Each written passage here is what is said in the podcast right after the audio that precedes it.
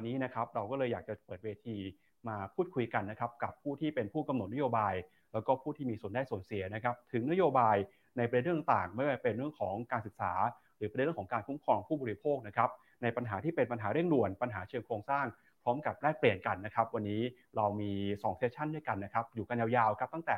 1ทุ่มจนถึง3ทุ่มเลยนะครับในเซสชันแรกครับเราจะมาพูดคุยกันนะครับกับเรื่องของการศึกษาเพื่อทุกคน ช่วงเวลาหนึ่งทุ่มถึงสองทุ่มนะครับแล้วก็เซสชันที่2ครับจะมาพูดคุยกันนะครับในประเด็นเรื่องของการทลายทุนผูกขาด เพื่อสิทธิของผู้บริโภค แล้วก็ในการพูดคุยประเด็นแรกของเราในวันนี้นะครับเรามาเจอกันกับแขกรับเชิญ 2 ท่านของเราครับท่านแรกนะครับคุณพริตวัชรศิลป์นะครับผู้จัดการการสื่อสารและการรณรงค์นโยบายของพรรคก้าวไกลนะครับแล้วก็ท่านที่ 2 ก็คือ ดรไกรยศ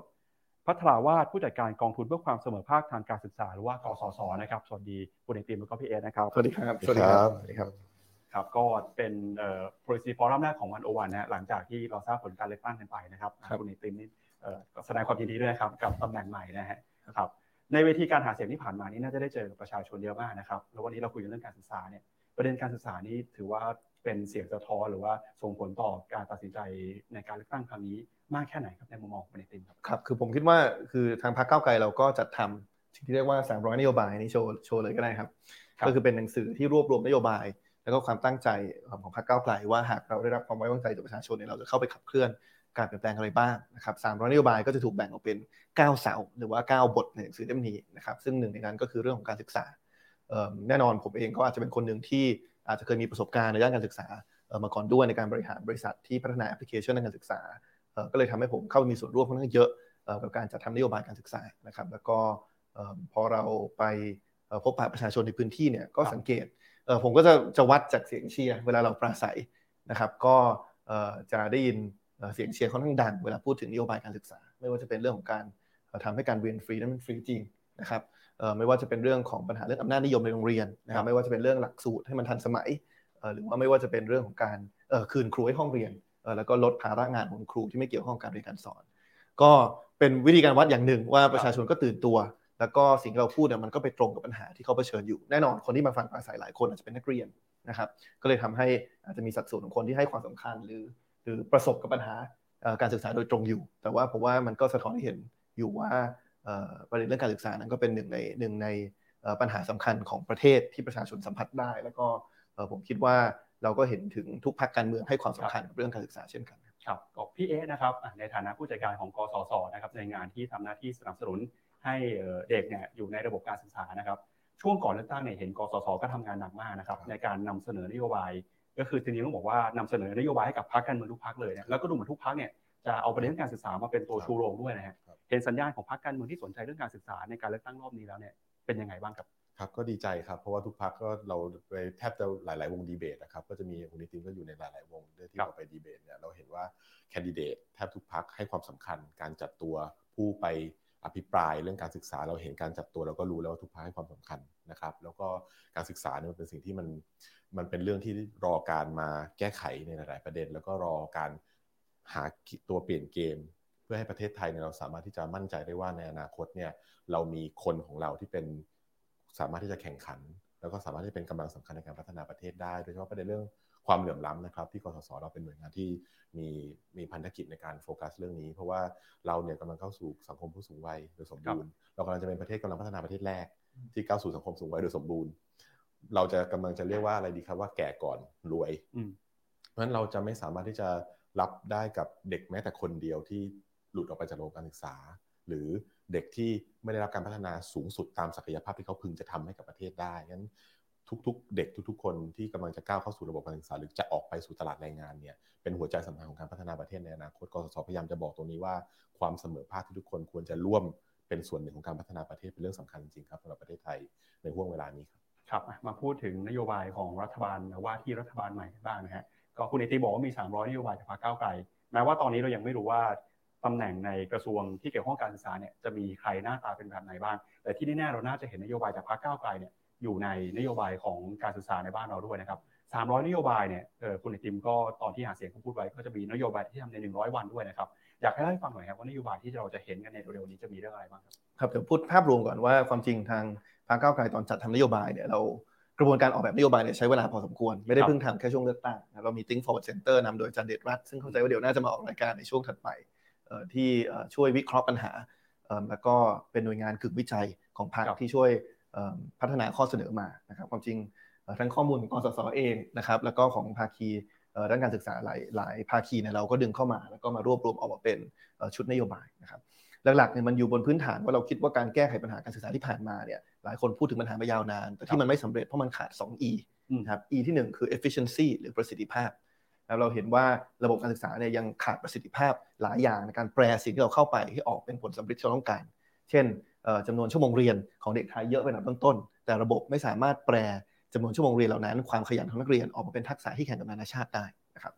เช่น เราเห็นว่ากระทรวงศึกษาก็ได้รับงบประมาณเยอะเป็นอันดับต้นๆทุกปี แต่ว่าระบบงบประมาณไม่สามารถแปลเม็ดเงินเหล่านั้น ออกมาเป็นการรับประกันสิทธิ์ของนักเรียนทุกคนในการเรียนฟรีได้จริงๆนะครับเพราะฉะนั้นเราเห็นว่า E ที่1ที่ขาดคือเรื่องของประสิทธิภาพ E ที่2เนี่ยคือ empathy หรือว่าการเห็นอกเห็นใจนะครับเราเห็นว่าหลายคนยังมองว่าการศึกษาที่ดีเนี่ยคือ การศึกษาที่ผมใช้คำว่าเป็นลักษณะอำนาจนิยม คือเป็นมองว่ามองว่าการศึกษาที่ดีการไปบอกเด็กว่าจะต้องเป็นแบบนั้นแบบนี้แบบนั้น แล้วก็เอาไม้บรรทัดแบบเดียวไปวัดเด็กทุกคนทั้งที่เด็กแต่ละคนก็มีความต้องการความถนัดความชื่นชอบที่แตกต่างหลากหลายเราก็อยากเห็นการศึกษาที่มันเห็นอกเห็นใจถึงความถนัดและความชอบที่แตกต่างหลากหลายของเด็กแต่ละคนเพิ่มเติมขึ้นนะครับรวมถึงการกระจายอำนาจทางการศึกษาให้การตัดสินใจเนี่ยไม่ได้กระจุกที่ศูนย์กลางนะครับเพราะฉะนั้นอันนี้คือ 2E ที่เราจะเข้าไปเติม ถ้าสรุป 300 นโยบาย สั้นๆในรอบแรกเนี่ยความจริงเราแบ่งออกเป็น 6 เป้าหมายนะครับแล้วเดี๋ยวจะไล่ให้ดูว่า 6 เป้าหมายเนี่ยอะไรที่ทำได้ภายในร้อยวัน 1 ปี 1 สมัยนะครับเป้าหมายที่ 1 ก็คือเรื่องของการรับประกันสิทธิ์ทุกคนในการเรียนฟรีจริง เราเห็นว่าถึงแม้เรามีนโยบายเรียนฟรีมาสักพักหนึ่งแล้วเนี่ยนี่กสศรู้ดีกว่าผมแน่นอน แต่ว่าเราเห็นว่ามันมีค่าใช้จ่ายแอบแฝงในการศึกษาที่ทำให้การเรียนฟรียังไม่ฟรีจริงนะครับประมาณ2,000-6,000 บาทต่อคนต่อปีนี่ก็อ้างอิงข้อมูลกสศเลยนะครับเราก็ต้องการทำให้การเรียนฟรีเนี่ยมันฟรีจริงอันนี้คือข้อที่1นะครับข้อที่ 2 คือนอกจาก สิทธิการเรียนฟรีแล้ว เราต้องการให้ทุกโรงเรียนนั้นเป็นโรงเรียนที่ปลอดภัยและไร้อำนาจนิยม ปลอดภัยทั้งทางร่างกาย ไร้อุบัติเหตุ มีอาหารการกินที่ถูกสุขอนามัยนะครับปลอดภัยในเชิงของสภาพจิตใจนะครับแล้วก็ปลอดภัยจากการถูกละเมิดสิทธิแก้ไขปัญหาเรื่องอำนาจนิยม เป้าหมายที่ 3 คือการยกระดับคุณภาพโดยการออกแบบหลักสูตรใหม่พรรคเก้าไกลก็ชัดเจนว่าหากเราเป็นรัฐบาล เราก็จะออกแบบหลักสูตรการศึกษาขั้นพื้นฐานใหม่นะครับเน้นทักษะแล้วก็สมรรถนะที่มันเท่าทันโลกนะครับ อันที่4นะครับเป้าหมายที่ 4 คือการคืนครูให้ห้องเรียน ถึงแม้จะมีหลักสูตรที่ดี แต่ว่าคุณครูไม่มีเวลาใช้กับนักเรียน ก็อาจจะไม่สามารถยกระดับทักษะของนักเรียนได้ดีเท่าที่ควรจะเป็นเราก็มีเป้าหมายในการลดเวลาที่ครูเสียไป เกี่ยวกับการกิจกรรมที่ไม่เกี่ยวข้องกับการเรียนการสอนเพื่อคืนเวลาให้กับครูคืนครูให้กับนักเรียน เป้าหมายที่5เนี่ยคือเรื่องของการส่งเสริมการเรียนรู้นอกห้องเรียนนะครับไม่ว่าจะเป็นนอกห้องเรียนในช่วงสมัยเรียน หรือว่านอกห้องเรียนในเชิงของการส่งเสริมการเรียนรู้ตลอดชีวิตสำหรับคนหลังวัยเรียนเป็นต้น แล้วก็เป้าหมายที่6อย่างสุดท้ายคือการกระจายอำนาจทางการศึกษาทำให้โรงเรียนทำให้ครูทำให้นักเรียนเนี่ยสามารถมีส่วนร่วมในการออกแบบการศึกษาหรือว่าในการตัดสินใจมากขึ้นนะครับเดี๋ยวสามารถลงรายละเอียดได้ว่าแต่ละข้อเป็นอย่างไร แล้วก็หลายข้อผมเชื่อว่าก็คาบเกี่ยวกับ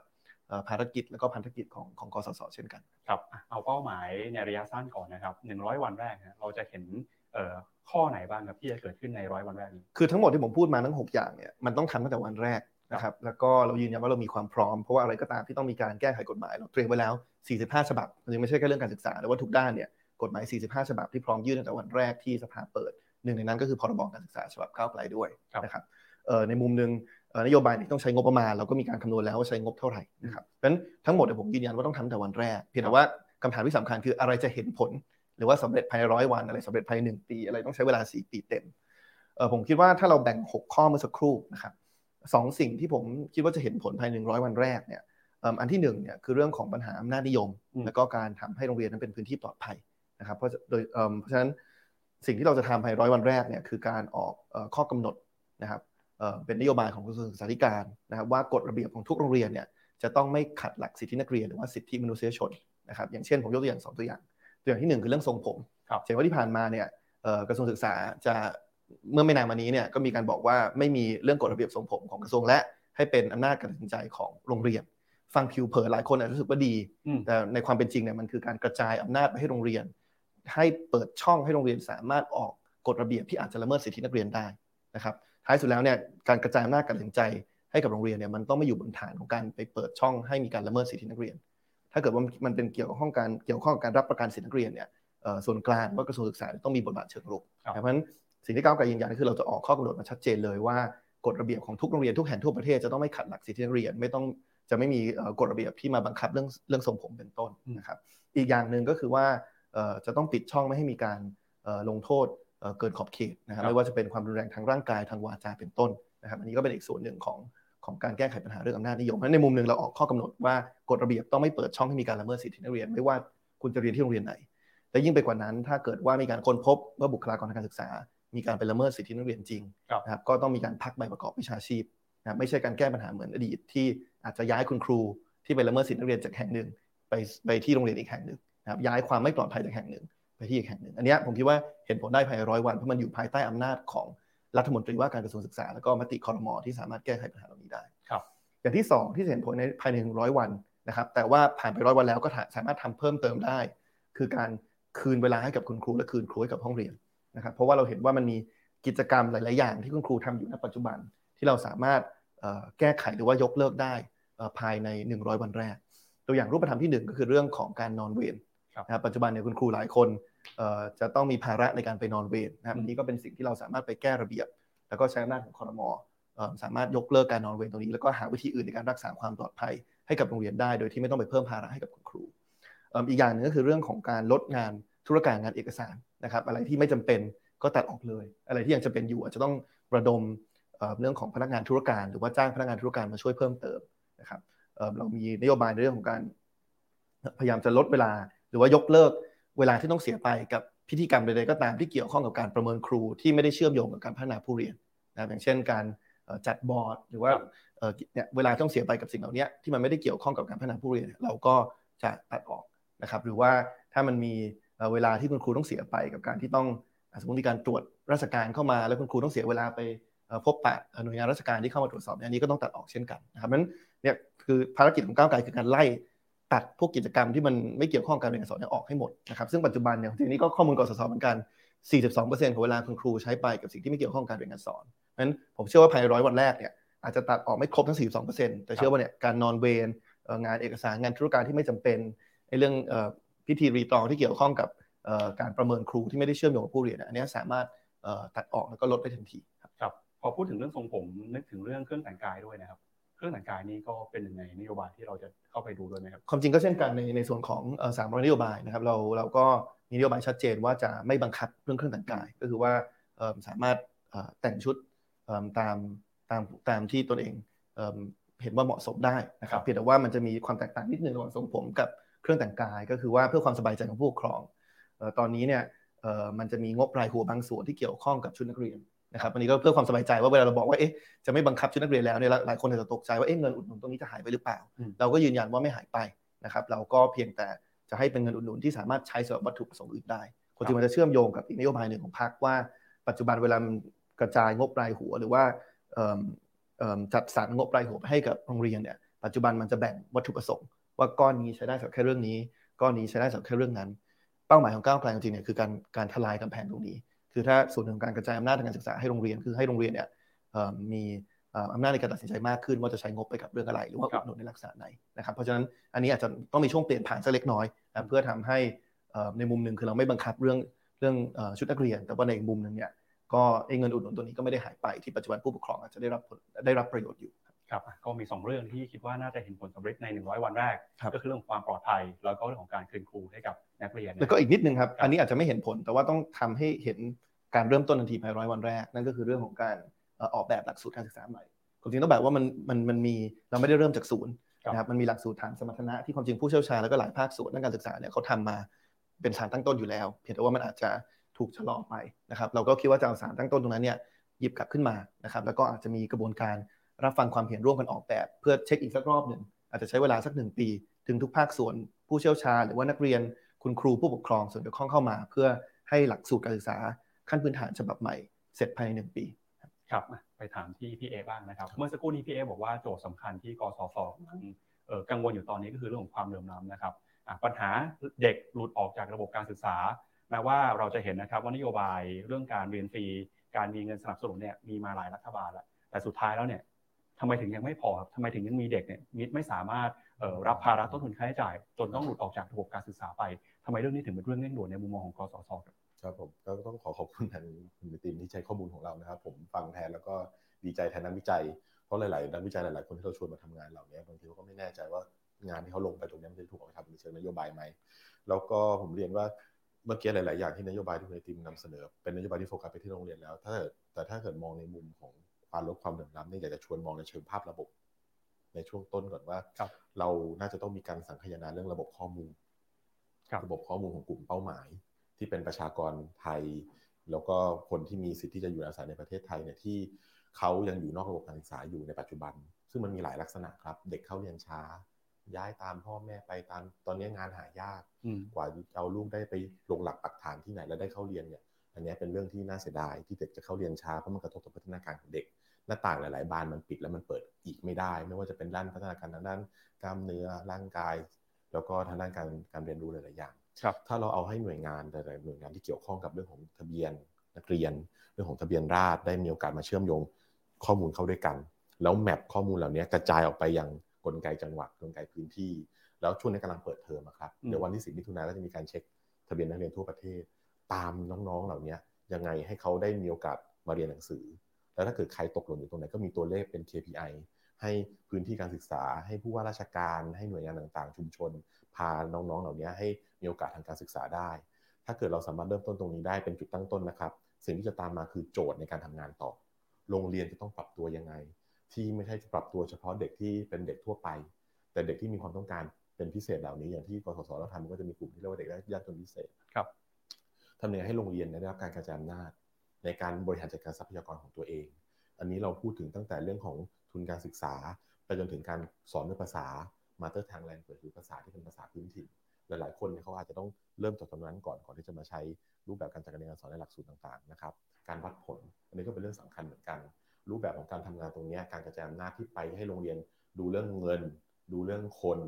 งานวิชาการ การบริหารจัดการโรงเรียนตรงนี้ถ้าเกิดมีความก้าวหน้าตรงนี้ได้ หลาย ๆ งานเนี่ยมันจะไม่ได้มาโหลดอยู่ตรงส่วนกลาง แต่มันลงไปให้คนในพื้นที่เนี่ยทำงานตรงนั้นได้ มาเรื่องเงินเนี่ยก็คือเรื่องสูตรจัดสรรงบประมาณครับเมื่อกี้ที่ในทีมบอกว่า จริง ๆ แล้วเนี่ยเรามีไอเดียทั้งเรื่องของ zero based budgeting เองก็ดีหรืออะไรก็ดี แต่หัวใจสำคัญที่เป็นจุดขายงานของเรื่องความเหลื่อมล้าในการจัดสรรทรัพยากรคือสูตรจัดสรรงบประมาณ เราไปผูกทุกอย่างที่ฝั่งขวาของสมการที่จำนวนหัวผู้เรียนทั้งทั้งที่ข้อมูลหลายๆอย่างเทคโนโลยีก้าวหน้าขึ้นเยอะ เราสามารถจะใช้ระยะทาง เราสามารถจะใช้ตำแหน่งที่ตั้งของโรงเรียน เราสามารถจะใช้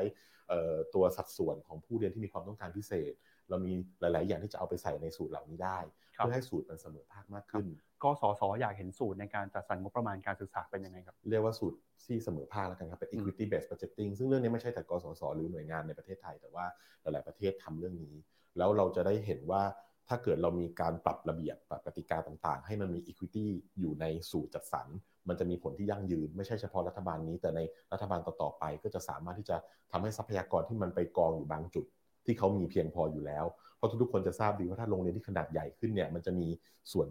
เกินทางเศรษฐกิจที่จริง ๆ แล้วเนี่ยจะมีโรงเรียนขนาดเล็กที่ใช้สูตรเนี้ยก็จะมีส่วนขาดทางเศรษฐกิจเหมือนกันที่เราสามารถที่จะไม่ได้ใช้เงินเพิ่ม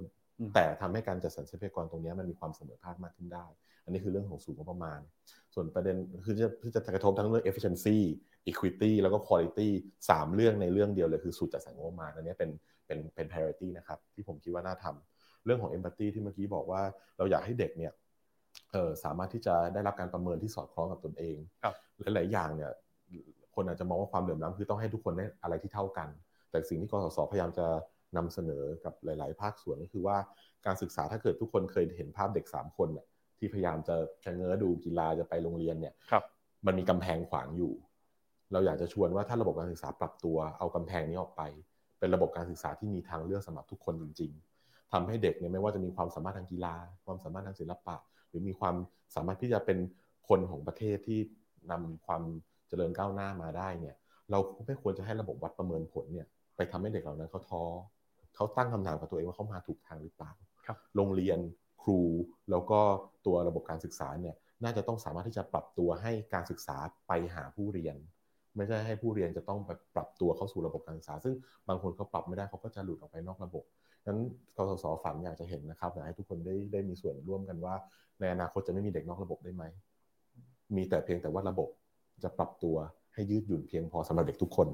อันนี้มันจะเป็นการลดความเหลื่อมล้ำในทาง ตั้งแต่จุดเริ่มต้นทางความคิดไปสู่การปฏิบัติในทางนโยบาย อันนี้คือเอมพัตตีที่มีอยู่ในระบบและไปถึงระดับผู้บริหารไปถึงโรงเรียนไปถึง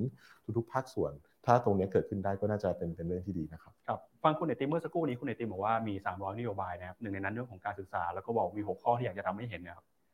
ในมุมมองของกสศครับมีอะไรที่อยากจะเสริมไหมครับว่าใน 100 วันเนี่ยอยากจะเห็นเพิ่มขึ้นจากรัฐบาลชุดใหม่ครับเชิญพี่เอครับ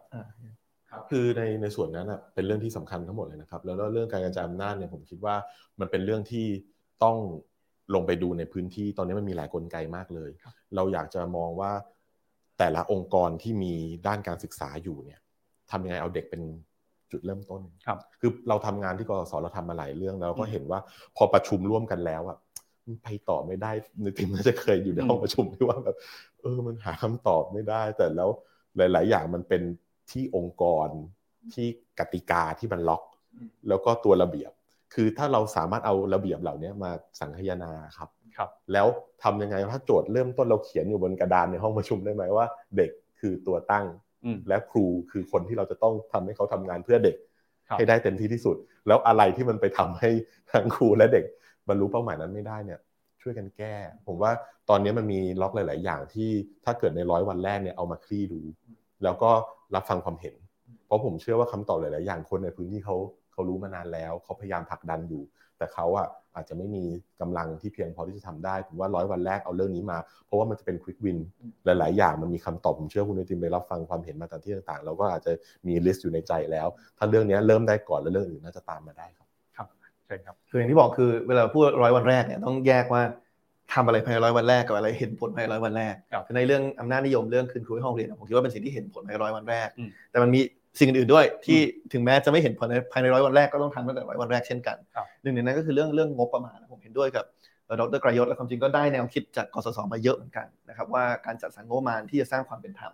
ให้กับนักเรียนทุกคนเนี่ยเป็นยังไงนะครับหลักคิดเรื่องงบประมาณของของของก้าวไกลในส่วนการศึกษาเนี่ยผมคิดว่าแบ่งออกเป็น 3 อย่างหลักๆอย่างที่1เนี่ยเราเห็นถึงความจำเป็นจริงๆนะครับที่ต้องมีการเพิ่มงบประมาณนะครับถ้าต้องการจะรับประกันสิทธิ์ของนักเรียนทุกคนในการเรียนฟรีเนี่ยเราตั้งเป้าว่าต้องการเพิ่มงบประมาณเนี่ย ประมาณ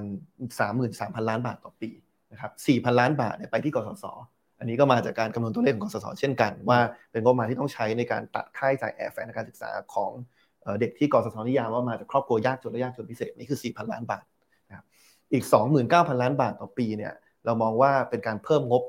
คล้ายๆ กับงบรายหัว ในส่วนของค่าอาหารและค่าเดินทาง เพื่อทำให้เด็กทุกคนเนี่ยได้ได้ได้รับประกันสิทธิ์ในการเรียนฟรี เข้าถึงอาหารฟรีแล้วก็มีรถรับส่งนะครับ เอ่ออย่างที่2เนี่ยคือนอกจากการเพิ่มขนาดของเค้กแล้วเนี่ยเราต้องการแบ่งงบประมาณเนี่ยให้มีความเป็นธรรมมากขึ้นระหว่างโรงเรียนแต่ละแห่ง แล้วก็เหมือนที่ที่ดรกรยศพูดเลยว่าที่ผ่านมาเนี่ยมันใช้รายหัวเป็นเป็นปัจจัยหลักในการคำนวณว่าแต่โรงเรียนจะได้งบเท่าไหร่ ก็เลยทำให้โรงเรียนขนาดเล็ก ก็จะมีความเสียเปรียบพอสมควร อันนี้เราก็ใช้สูตรใหม่ ซึ่งน่าจะคล้ายๆกันก็คือที่ธนาคารโลกแนะนำเรื่อง FSQL นะครับซึ่งอันนี้เดี๋ยวรายละเอียดจะมาปรึกษาดรกยศเพิ่มเติมด้วยนะครับก็คือหลักๆคือจะคำนึงถึงหลายปัจจัยมากกว่าแค่รายหัว ก็จะทำให้แบ่งระหว่างแต่โรงเรียนเป็นธรรมมากขึ้น แล้วก็ตลบที่ 3 ก็คือว่าพอแบ่งพอจัดสรรแต่ละก้อนให้โรงเรียนให้มันมีความเป็นธรรมมากขึ้นแล้วเนี่ยไอ้ก้อนที่แต่โรงเรียนได้รับเนี่ยโรงเรียนต้องมีอำนาจในการตัดสินใจด้วยตัวเองมากขึ้น คือไม่ได้แบบกำหนดว่าต้องเป็นแท่งใดแท่งหนึ่ง แล้วก็เราเสนอว่าโรงเรียนแต่ละแห่งเนี่ยก็ควรจะมีความจริงตอนนี้มีคณะกรรมการสถานศึกษาอยู่ แต่เราอยากให้มีตัวแทนของคุณครูที่มาจากการเลือกตั้งของครูกันเอง ตัวแทนของนักเรียนที่มาจากการเลือกตั้งของนักเรียนกันเองในโรงเรียนนั้นเนี่ยเข้าไปอยู่ในสกูบอร์ดหรือคณะกรรมการสถานศึกษาเพื่อมากำกับดูแลด้วยครับอันนี้คือภาพรวมที่เราอยากเห็น แล้วก็เรามองว่าขออนุญาตขายของนิดนึงนะครับ คืออันนี้คือภาพที่เราต้องการจะเห็นภายในสี่ปีนะครับสามหมื่นสามพันล้านบาทเดี๋ยวนี้เวลาคุณเอกติมไปไหนนี่ต้องเอาป้ายไป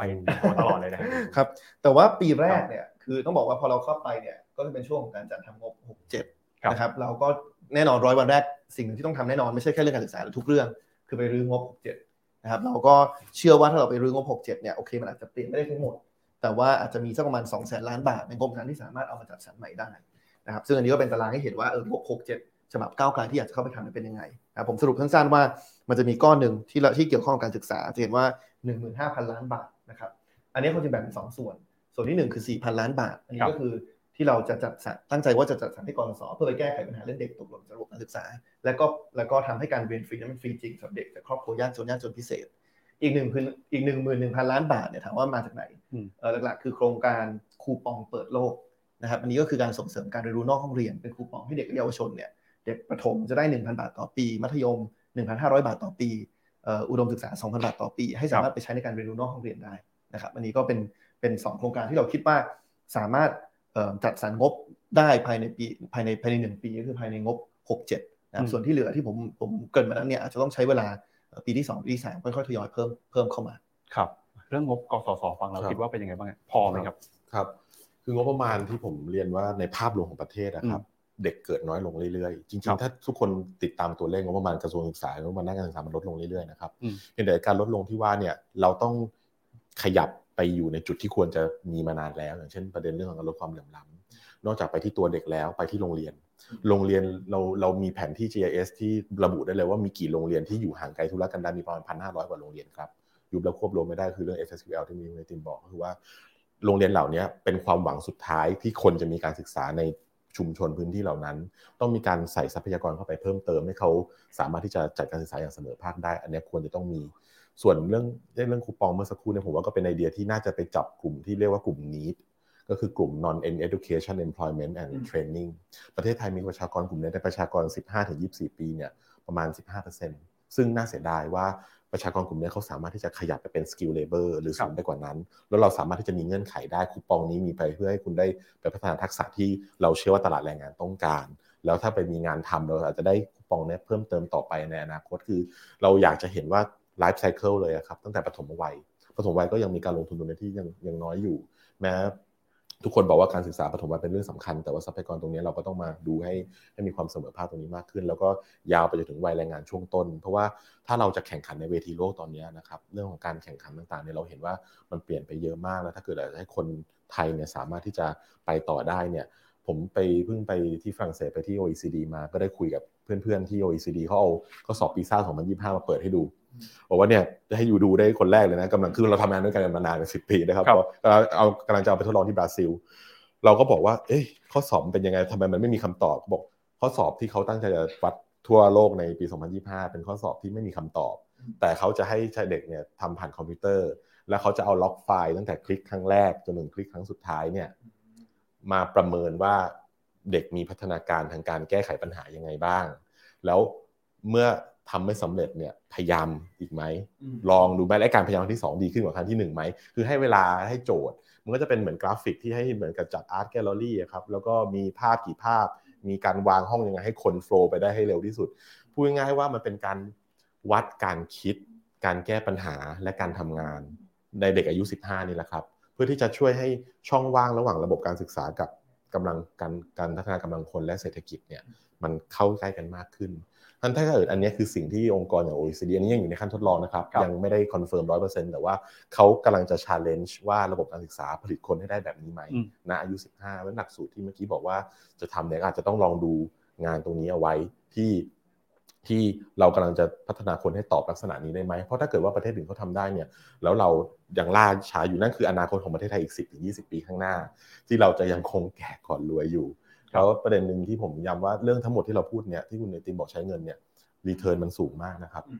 คือเราไม่อยากให้คนมามองว่างบประมาณด้านการศึกษาเป็นการใช้แบบใช้สิ้นเปลือง เป็นการสงเคราะห์ แต่งบการศึกษาคืองบลงทุน แล้วประเทศไทยสาเหตุหนึ่งที่เราติดอยู่ในกับดักรายได้ปานกลางเนี่ยมาตั้งแต่ 2519 เป็นปีแรกที่ประเทศไทยก้าวสู่สถานะความเป็นประเทศรายได้ปานกลางนี่ 2566 แล้วนะครับ แล้วถ้าบอกจะอยู่ไป20 ปีให้เราออกจากตรงนี้ได้เนี่ย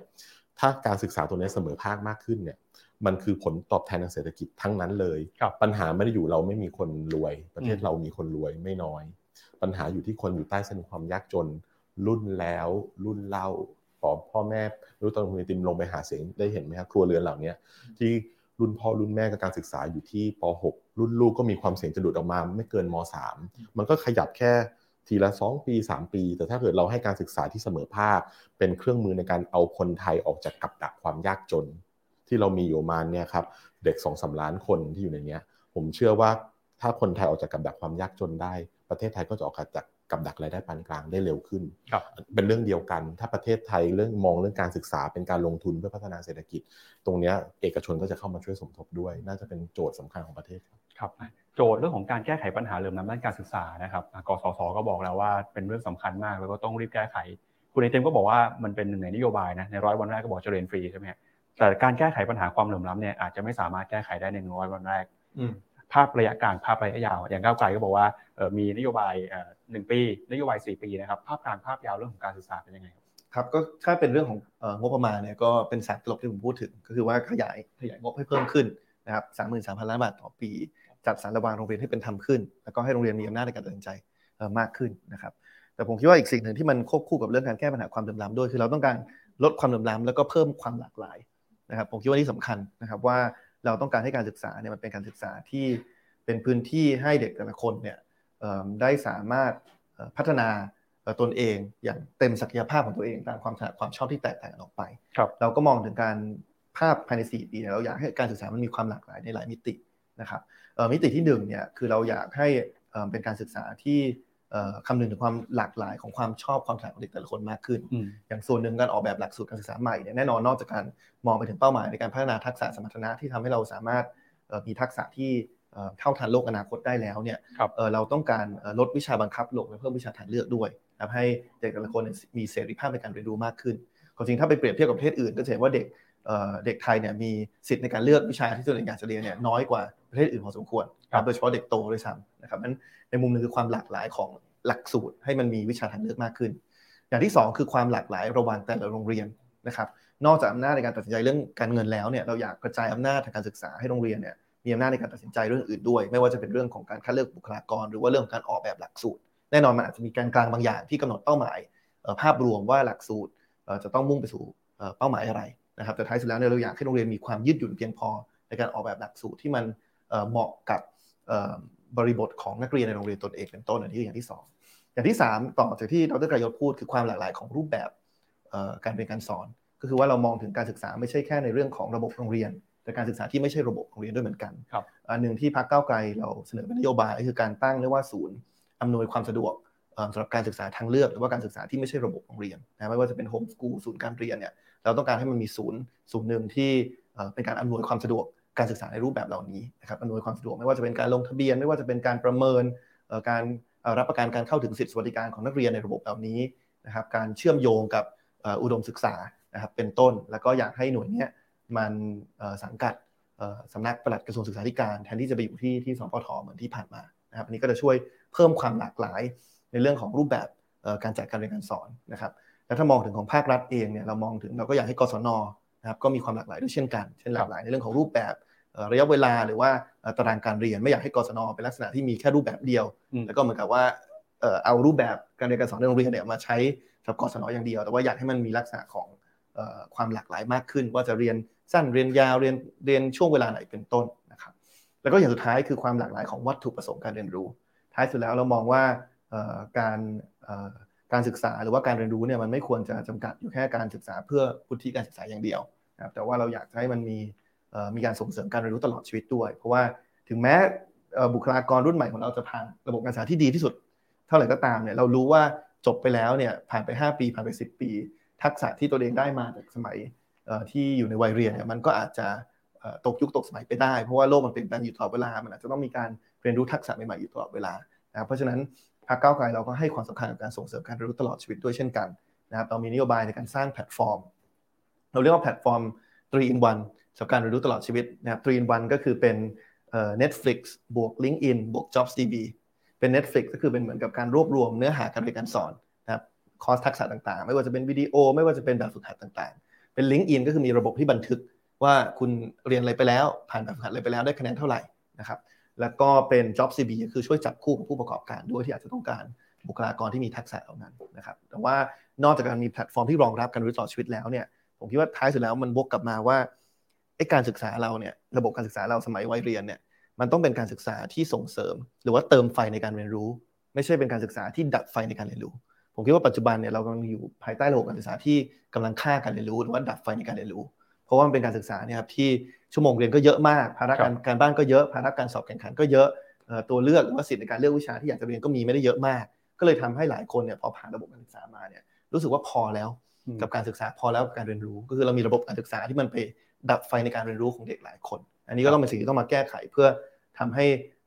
ไปเติมไฟในการเรียนรู้ ที่ทำให้เมื่อว่าไม่ว่าเด็กจะจบมาแล้วเนี่ย เขายังมีหรือว่าเด็กเยาวชนพอจบมาแล้วเนี่ยยังมีความต้องการที่อยากจะเรียนรู้ทักษะใหม่ๆอยู่อย่างต่อเนื่องครับไปที่กสศกันอีกรอบหนึ่งนะครับเราคุยกันไปหลายเรื่องฮะเรื่องของความเสมอภาคทางด้านการศึกษา เรื่องของการพัฒนาหลักสูตรที่มีความหลากหลายนะครับ เรื่องของ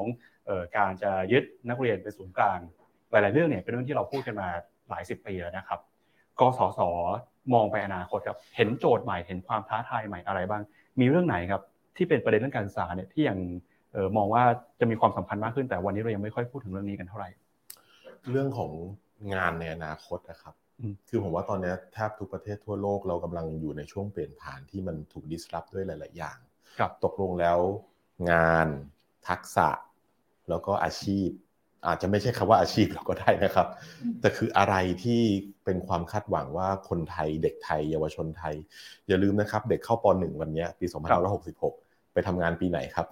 2,500 น่าจะ 80 กว่ากว่าเรากำลังทำงานใน sector การศึกษาเนี่ยเรากำลังทำกับงานที่มันเป็นการทำนายอนาคตพอสมควร แล้วภาพอนาคตเหล่านี้บางทีเอกชนก็อาจจะยังมองไม่ทะลุเพราะว่าก็จะอยู่กับการสิ่งที่ตัวเองลงทุนไปโรงงานที่ตัวเองมีสินค้าที่ตัวเองผลิตได้ดีอยู่แล้ว แต่เราต้องมองไปอีก2อสามสเต็ปข้างหน้าว่า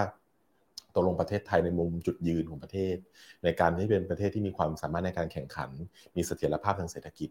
คนไทยเราไม่ได้เป็นประเทศที่มีทรัพยากรอุดมสมบูรณ์ทางด้านพลังงานอะไรแบบนั้น แต่ว่าคนไทยเนี่ยเป็นหัวใจสำคัญในการพาประเทศออกจากกับดักความยากจน และความกับดักรายได้ปานกลางเนี่ย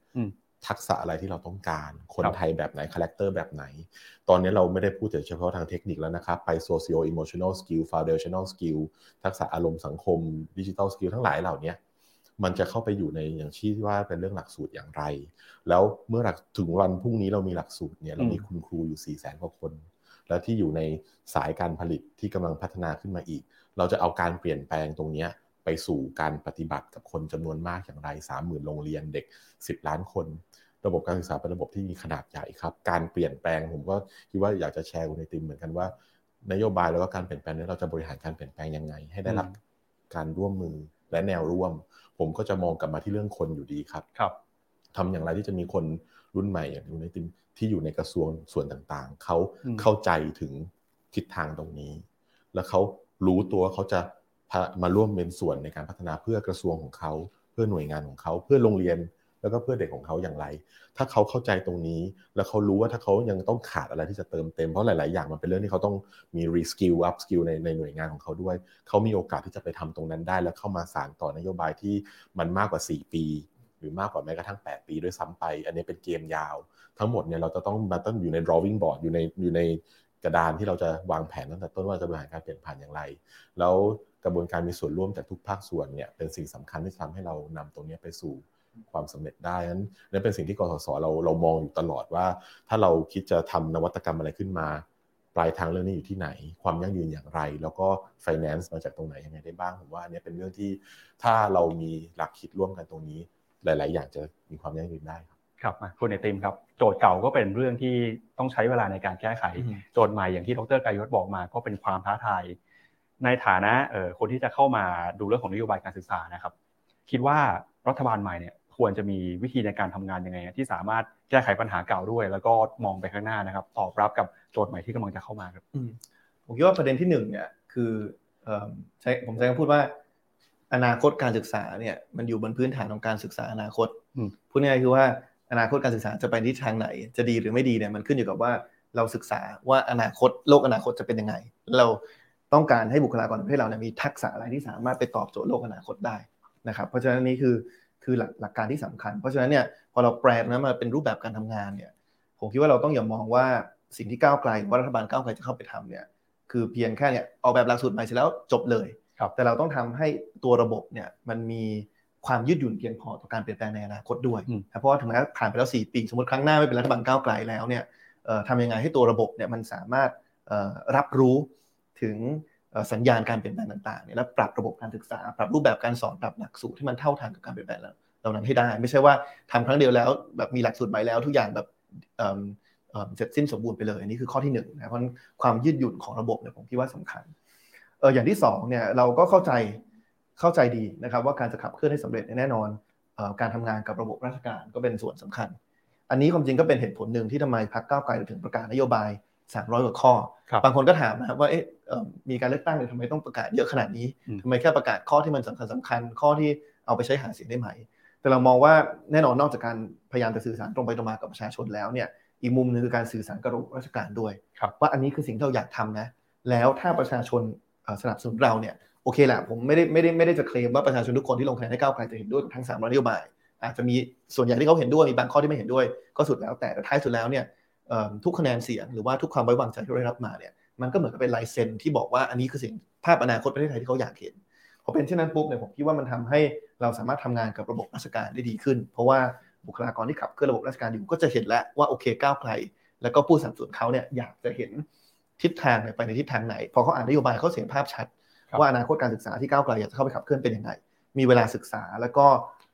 ในมุมหนึ่งเราก็สามารถยืนยันกับเขาได้ว่านี่คือสิ่งที่ประชาชน อยากจะเห็นเป็นการเปลี่ยนแปลงที่อยากจะเห็นทำให้เราสามารถแบบสตาร์ทเครื่องยนต์ได้ตั้งแต่วันแรกที่เข้าไปทำงานนะผมคิดว่านี้ก็เป็นเป็นสองสิ่งที่สำคัญคือในมุมหนึ่งประเด็นที่หนึ่งคือทำยังไงให้ระบบมันมีความยืดหยุ่นเพียงพอต่อการเปลี่ยนแปลงในอนาคตด้วยนะครับแล้วก็ในอีกมุมหนึ่งคือ การทำให้เห็นถึงความชัดเจนตั้งแต่วันแรกกับระบบราชการว่าว่าว่าก้าวไกลอยากจะเข้าไปขับเคลื่อนอะไรครับจริงๆ นอกจากระบบราชการที่มีส่วนสำคัญแล้วนะครับ เราก็ยังมีผู้เล่นสำคัญอย่างกสศด้วยนะครับ กสศที่ผ่านมาก็พยายามจะผลักดันเรื่องของการแก้ไขปัญหาความเหลื่อมล้ำบนพื้นฐานของงานวิชาการบนพื้นฐานของงานวิจัยนะครับ อยากให้กสศพูดถึงความคาดหวังนะครับ ว่าถ้าต่อไปเนี่ยจะมีรัฐบาลใหม่เข้ามานะครับ การจะทำงานร่วมกันในมุมมองของคนที่เป็นผู้ผลักดันเรื่องนี้เลยเนี่ยอยากทำงานร่วมกับรัฐบาลใหม่ยังไงอยากเห็นรัฐบาลใหม่ตอบรับข้อเสนอหรือว่ามีวิธีการทำงานร่วมกันยังไงครับ อยากเชียร์แนวคิดเรื่องของวัฒนธรรมการใช้ข้อมูล การใช้ผลลัพธ์เชิงประจักษ์ในการ ออกแบบนโยบาย และมีการประเมินผลอย่างต่อเนื่อง อันนี้เป็นหัวใจสำคัญที่กสศเราพยายามทำงานตรงนี้อยู่ครับ เราเหมือนเป็นจุดตรงกลางที่กระตุ้นให้ภาควิชาการมาผลิตความรู้ด้านนี้มากขึ้น ที่ผ่านมางานวิจัยด้านการศึกษาก็จะจะเป็นในเรื่องที่อยู่ในโรงเรียนในชั้นเรียน แต่เราชวนให้นักวิจัยหลาย ๆ คนชาเลนจ์ให้เขามาทำงานวิจัยเชิงระบบ แล้วถ้าเกิดในอนาคตเนี่ยอย่างที่เมื่อกี้คุณเอติมบอกอยากจะให้ระบบการศึกษามีความยืดหยุ่น กระทรวงมีความยืดหยุ่นเนี่ยความยืดหยุ่นที่ว่าคือถ้ามันมีกลไกพัฒนา องค์ความรู้อย่างต่อเนื่อง กลไกบริหารจัดการข้อมูลที่ทำให้ผู้กำหนดนโยบายมีแดชบอร์ดที่ได้เห็นว่าสิ่งที่ใส่ลงไปในปีนี้ ปีการศึกษานี้มีอะไร จริงๆด้านการศึกษาอาจจะขยับไม่เร็วเหมือนด้านเศรษฐกิจอะไรนะครับ ดอกเบี้ยขึ้นทีทุกอย่างมันวิ่งหมด แต่เรื่องการศึกษาเด็กกว่าทีจะค่อย ๆ คะแนนหรือว่าจะเป็นเรื่องของพัฒนาการด้านต่างๆ อาจจะใช้เวลานิดนึงแต่หัวใจที่อยู่ตรงนั้นคือ culture of evidence หรือวัฒนธรรมการใช้ข้อมูล ที่เราเอาข้อมูลมาคุยกัน นโยบายต่างๆ จะสามารถที่จะดึงเอาข้อเท็จจริง มาสู่การกำหนดการตัดสินใจได้ และการกระจายอำนาจวัฒนธรรมนี้ลงไปสู่พื้นที่พัฒนาคนให้คนที่อยู่ในระบบการศึกษามีทักษะที่หลากหลาย ทางด้านเทคโนโลยี ทางด้านเศรษฐศาสตร์ ทางด้านการศึกษาในรูปแบบใหม่ ๆ ที่จะทำให้เรามีความหลากหลายและมี capacity ที่จะนำไปสู่ความยั่งยืนตรงนี้ได้ กลไกด้านข้อมูลก็สำคัญมากโลกในยุคนี้มันปฏิเสธไม่ได้อยู่แล้วครับว่าข้อมูลเนี่ยสามารถที่จะเอามาใช้ในการเปลี่ยนแปลงอะไรได้เยอะและเป็นลักษณะที่ทำให้ทุกคนให้การยอมรับร่วมกันด้วย หลายๆหนจริงๆเมื่ออยู่ในหลาย ๆ ห้องประชุมด้วยกัน มันมีความคิดเห็นที่แตกต่างกันนะครับ แต่ถ้าความคิดเห็นที่แตกต่างนั้น สามารถหาจุดลงตัวกันได้โดยข้อมูล ที่ทุกคนเชื่อมั่นว่าเนี่ยเป็นทิศทางที่ถูกต้องหลาย ๆ ข้อ ขัดแย้งก็อาจจะคลี่คลายไปสู่ทิศทางที่ที่ดีได้งั้น การทำให้การปฏิรูปทั้งหลายในในในเรื่องระบบการศึกษาเกิดความยั่งยืนคือการสร้าง capacity ตรงนี้อยู่ที่คนและการรักษาให้คนเหล่านี้อยู่ในระบบการศึกษาให้ได้ผมเห็นเพื่อนๆนักเรียนทุนหลาย ๆ คนก็ คุณก็ย้ายออกไปจากระบบก็เสียดายแล้วก็เลยคิดว่าถ้าเราจะทำให้สิ่งที่เราพูดกันในเวทีนี้มันมีความยั่งยืนเนี่ย เรื่องของการพัฒนาคนกลไกการพัฒนางานวิชาการข้อมูลและการประเมินผล ที่กสศเราก็พยายามเชื่อมโยงกับหน่วยงานระหว่างประเทศอย่างหน่วยงานอย่างเชพาวที่ที่มหาลัยที่อย่างน่าจะเป็นหัวหน้าพักที่จบมาใช่ไหมครับเอ็มไอทีที่เขาทำเรื่องของการ ประเมินผลโดยใช้ randomized control trial เราพยายามทำเราเชื่อมโยงกับคุณ professor James Jackman เรื่องของการที่จะมาประเมินเด็กปฐมวัย และติดตามตลอด 20 ปีข้างหน้า ให้เห็นพัฒนาการของด้านการใช้นโยบาย อันนี้ก็เป็นสิ่งที่กสศพยายามทำอยู่ แล้วก็พยายามที่จะทำร่วมกับอีกหลาย ๆ หน่วยงานในอนาคตครับครับวันนี้จริงๆ เราคุยกันไปส่วนใหญ่ก็หลักๆ อยู่ในเรื่องของนโยบายสาธารณะ แล้วก็เรื่องของโครงสร้างการศึกษานะครับ อันนี้อาจจะส่วนตัวนิดนึงอยากถามดรกายศครับตอนนี้เนี่ยเรากำลังลุ้นกับเรื่องของการจัดตั้งรัฐบาลใหม่ ทุกสายตาก็จับจ้องไปที่ตำแหน่งคนที่จะเข้ามาดูแลกระทรวงเรื่องของการศึกษานะครับ ส่วนตัวทุกท่านกรยศมีมีความคาดหวังยังไงบ้างกับคนที่จะเข้ามาดูแล กระทรวงที่เกี่ยวข้องกับการศึกษาครับควรจะมีคุณสมบัติหรือว่ามีบุคลิกมีมีมีความคาดหวังยังไงครับนี่ถ้าจะต้องถามคุณติมมากกว่านะครับ แต่ถ้าถามว่าคือผมทำงานมาสิบกว่าปีในในในในนี้เห็นมาสิบกว่าท่านแล้วครับเรื่องที่แรกที่ผมอยากจะเห็นคืออยู่นานเกินสิบเดือน เพราะว่าเราจะรู้ดีว่าอายุไขของรัฐมนตรีศึกษาเปลี่ยนบ่อยมาก เป็นหนึ่งในกระทรวงที่เปลี่ยนบ่อย ผมว่าเรื่องนี้สำคัญที่สุด เสถียรภาพของนโยบายด้านการศึกษา ไม่อย่างนั้นนะครับ ผู้บริหารราชการก็บอก เดี๋ยวก็นโยบายมาแล้วเดี๋ยวก็ไปเนี่ย มันไม่มีความยั่งยืนอันนี้ขอว่าคาแรคเตอร์หนึ่งคือทำยังไงให้ท่านได้อยู่ได้เกินเกินสิบเดือนค่าเฉลี่ยนะครับ แล้วก็เอมพัตตีครับ มีความเข้าใจ มีความเห็นอกเห็นใจ แล้วก็ ใส่กำหนดลำดับความสำคัญที่ตัวเด็ก ตัวครูแล้วก็โรงเรียนเป็นจุดตั้งต้น ปัญหาต่างๆ ที่อยู่ในการระบบการบริหารงานราชการบริหารงานกระทรวงเนี่ยถ้าเกิดตอบโจทย์เด็กครูโรงเรียนแล้วก็ครอบครัวได้เนี่ยแล้วแก้ไขปัญหาไปที่ตรงนั้นนะผมเชื่อว่าเราจะมีลีดเดอร์ชิพที่ทำให้หลาย ๆ คนมาร่วมให้การสนับสนุนครับ แล้วก็ประเทศเราก็จะได้มีการปฏิรูปเรื่องนี้ที่มีความก้าวหน้าได้ และได้รับการสนับสนุน ครับก็มาปิดท้ายกันที่คุณไอติมนะครับดรกยศพูดถึงความคาดหวังในฐานะคนที่มีส่วนได้ส่วนเสียในการทำงานร่วมกับรัฐบาลที่จะตั้งขึ้นมานะครับ ในฐานะคนที่กำลังจะอยู่ในกระบวนการผู้กำหนดนโยบายต่อไปนะครับ มองความคาดหวังหรือว่าอยากจะเห็นการสนับสนุนนะครับ จากการทำงานร่วมกับกสศยังไง หรือว่าหน่วยงานคนที่เป็น stakeholder อื่นยังไงด้วยนะครับ จริงๆ จริงๆผมต้องถามว่ากสศอยากได้อะไร support จากรัฐบาลก่อนนะเดี๋ยวครับเชิญเชิญครับ คือผมคิดว่าในภาพรวมไม่ได้เฉพาะเจาะจงแค่กสศหรือว่าประเด็นด้านการศึกษาครับในภาพรวมของรัฐบาลก้าวไกลเนี่ยสิ่งที่เราพยายามจะทำคือเอาวาระเป็นตัวตั้ง ไม่ได้เอากระทรวงหรือว่าตำแหน่งเป็นตัวตั้ง จะเห็นว่าที่ผ่านมาเนี่ยมันมีความพยายามในการจะร่าง MOU ขึ้นมานะครับเพื่ออย่างน้อยมีวาระขั้นพื้นฐานเป็นขั้นมินิมัมนะครับว่า พรรคร่วมรัฐบาลแต่ละพรรคในเห็นอะไรตรงกัน อันนี้ก็เป็นอาจจะเป็นสิ่งที่ใหม่สำหรับสังคมไทย แต่เป็นบรรทัดฐานที่ถูกใช้ในประเทศที่เป็นประชาธิปไตยหลายประเทศที่มักจะมีรัฐบาลผสมก็เอาวาระเป็นตัวตั้งแล้วก็ใช้วาระเหล่านี้เป็นตัวชี้วัดความสำเร็จของรัฐบาลชุดใหม่ พอวาระเป็นตัวตั้งปุ๊บเนี่ยถามว่ามันจะไปทลายกำแพงอะไรบ้าง2ออย่าง อย่างที่ 1 คือมันมันจะไปทลายกำแพงระหว่างกระทรวง พอเป็นวาระเป็นตัวตั้งเนี่ยอย่างวาระเรื่องการศึกษาอย่างการลดความเหลื่อมล้ำทางการศึกษาเนี่ย เรารู้ว่าวาระการศึกษามันไม่ได้ถูกขับเคลื่อน โดยเฉพาะแค่กระทรวงศึกษาอย่างเดียว แต่มันเชื่อมโยงกับหลายกระทรวงแน่นอนกระทรวงอวที่ดูแลเรื่องอุดมศึกษากระทรวงแรงงานก็ดูเรื่องทักษะนะครับกสศก็ไม่ได้อยู่ในส่วนหนึ่งของของกระทรวงศึกษาเหมือนกันนะเพราะฉะนั้นพอเราเอาวาระเป็นตัวตั้งเนี่ยมันจะทำให้เราเห็นภาพชัดขึ้นว่าการทำงานมันต้องไม่เป็นลักษณะที่ว่ากระทรวงใครกระทรวงมันต่างกระทรวงต่างทำสิ่งของตัวเองนะครับแต่ว่ามันจะมีการเชื่อมโยง ระหว่างหน่วยงานมากขึ้นนะครับ แล้วก็กำแพงที่2ที่ทลายก็คือเรื่องตัวตำแหน่งเอาวาระเป็นตัวตั้งไม่ได้เป็นตำแหน่งเป็นตัวตั้งเนี่ยอันนี้ก็คลายข้อกังวลเราแต่กระยศผมไม่สามารถรับประกันได้นะว่ารัฐมนตรีคนต่อไปจะอยู่จะอยู่นานเท่าไหร่นะครับเพราะนี้อาจจะบางทีมันก็เกินเลยการควบคุมของพรรคก้าวไกลเหมือนกัน แต่ว่า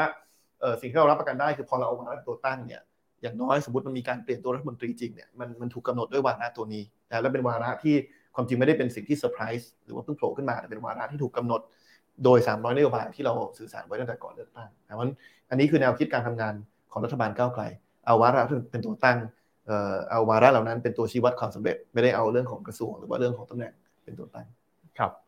กสศอยากจะได้รับการสนับสนุนในเพิ่มเติมจากรัฐบาลใหม่ไหมครับครับ คิดว่าหลักๆคือ เราถ้าเราได้รับการสนับสนุนตามที่เราถูกตั้งขึ้นมา ให้เป็นหน่วยงานอิสระที่สามารถที่จะ ให้คำแนะนำกับรัฐบาลในการลดความเหลื่อมล้ำทางการศึกษา เราก็จะมีข้อเสนอที่เป็นในเรื่องของว่าต้องการทรัพยากรเท่าไหร่ ในการแก้ปัญหานี้ให้จบให้มีผลต่อคนกี่คนในกลุ่มเป้าหมายไหนด้วยวิธีการอย่างไรเนี่ยข้อเสนอเนี้ยที่ผ่านมาเราอาจจะถูกปรับลดงบประมาณทุกปีมันก็จะยังไปไม่ถึงตรงนั้นได้ แล้วผมก็ขอเรียนนะครับว่างบประมาณไม่จำเป็นต้องมาที่กสศผ่านตรงทางกสศมา แค่เราชี้เป้า และให้ทรัพยากรในขนาดนั้นวิธีการแบบนี้ไปถึงกลุ่มเป้าหมายและมีการประเมิน ให้มีรูปธรรมของการเรียนรู้ ตรงนี้น่าจะเป็นการสนับสนุนที่สำคัญ ที่ทำให้เราสามารถทำหน้าที่ตามที่เราถูกตั้งขึ้นมาเป็นก่อนองค์กรเป็นคาตาลิสต์นะครับเป็นตัวกระตุ้นให้เกิดการเปลี่ยนแปลงระบบ แล้วเมื่อโจทย์หนึ่งมีความบรรลุรู้ล่วงไปแล้ว โจทย์อื่น ๆ ที่รัฐบาล อาจจะให้เราได้ช่วยสนับสนุนการทำงานได้อย่างเป็นอิสระ แล้วก็ใช้ความสามารถที่เราเป็นหน่วยงานขนาดเล็กนอกกระทรวงนะครับ แล้วก็รายงานกับท่านนายกที่สามารถทำงาน cross cutting ก็คือทำงานร่วมกับทุกๆหน่วยงานได้ อันนี้เป็นจุดที่เราน่าจะทำได้โอเค ถ้าเกิดทางรัฐบาลอยากจะให้กสศเป็นส่วนหนึ่งในการทำงานตรงนี้เราก็ยินดีครับครับมาปิดท้ายกันนะครับ คนละประมาณหนึ่งนาทีนะครับพี่เอครับมีอะไรอยากจะฝากถึงรัฐบาลใหม่บ้างครับ เพื่อให้การศึกษาเนี่ยเป็นการศึกษาสำหรับคนทุกคนครับครับ การศึกษาสำหรับคนทุกคนเนี่ยคืออนาคตของประเทศที่ประเทศไทยเนี่ยเรามีโอกาสสำคัญในตรงนี้นะครับ ก่อนที่เราจะมีคนที่เกิดน้อยกว่าคนที่ที่จะต้องดูแล ถ้าเกิดเราสามารถทำให้การศึกษาสำหรับคนทุกคนเนี่ยเป็นการศึกษาที่เสมอภาค และเราดูที่ปลายทางครับครับ อย่างเอมพัตตีอันนึงก็คือว่าเด็กทุกคนมีศักยภาพที่แหลกหลากแตกต่างหลากหลาย ถ้าเขาสามารถไปได้สุดทาง นั่นคือความเสมอภาคที่ผลลัพธ์ ไม่ได้วัดกันที่อินพุตแต่ถ้าเราสามารถรู้ได้ว่าผลลัพธ์ที่ว่าที่หลากหลายนั้นทำให้เสมอภาคได้อย่างไร แล้วเรามาจัดการเรื่องระบบการใส่งบประมาณใส่อะไรเข้าไป แล้วการที่บริหารความยั่งยืนของการเปลี่ยนแปลงตรงนี้เนี่ย ทำยังไงให้ข้อมูลความรู้การประเมิน แล้วการทำงานจากทุกภาคส่วนมีส่วนร่วมกันเนี่ยเป็นหัวใจของการบริหารความยั่งยืนของการเปลี่ยนแปลงนี้ครับครับคุณในติปิดท้ายนะครับทำยังไงให้การศึกษาเป็นการศึกษาเพื่อทุกคนครับครับก็ความจริงการยกระดับการศึกษาเพื่อทุกคนเนี่ยเป็นวาระที่สำคัญเป็นอย่างยิ่งนะครับของรัฐบาลก้าวไกลนะครับแล้วก็หลาย ๆ ปัญหาในประเทศนี้เนี่ยผมยืนยันว่าไม่สามารถแก้ไขได้นะครับ ถ้า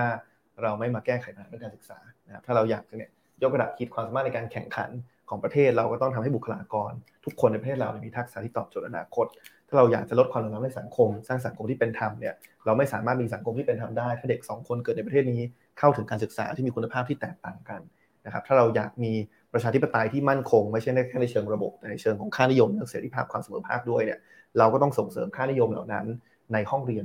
ในทุกโรงเรียนของประเทศนี้นะครับเพราะฉะนั้นยืนยันว่าการยกระดับการศึกษา สำหรับทุกคนเนี่ยเป็นวาระที่สำคัญจริงๆสำหรับประเทศนี้นะครับแล้วก็ผมทิ้งท้ายว่า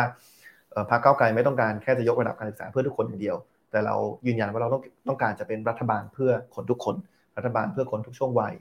ทุกภูมิภาค ทุกอาชีพ แล้วก็เป็นรัฐบาลสำหรับทั้งคนที่เห็นด้วยกับเรา แล้วก็คนที่ที่เห็นต่างกับเรา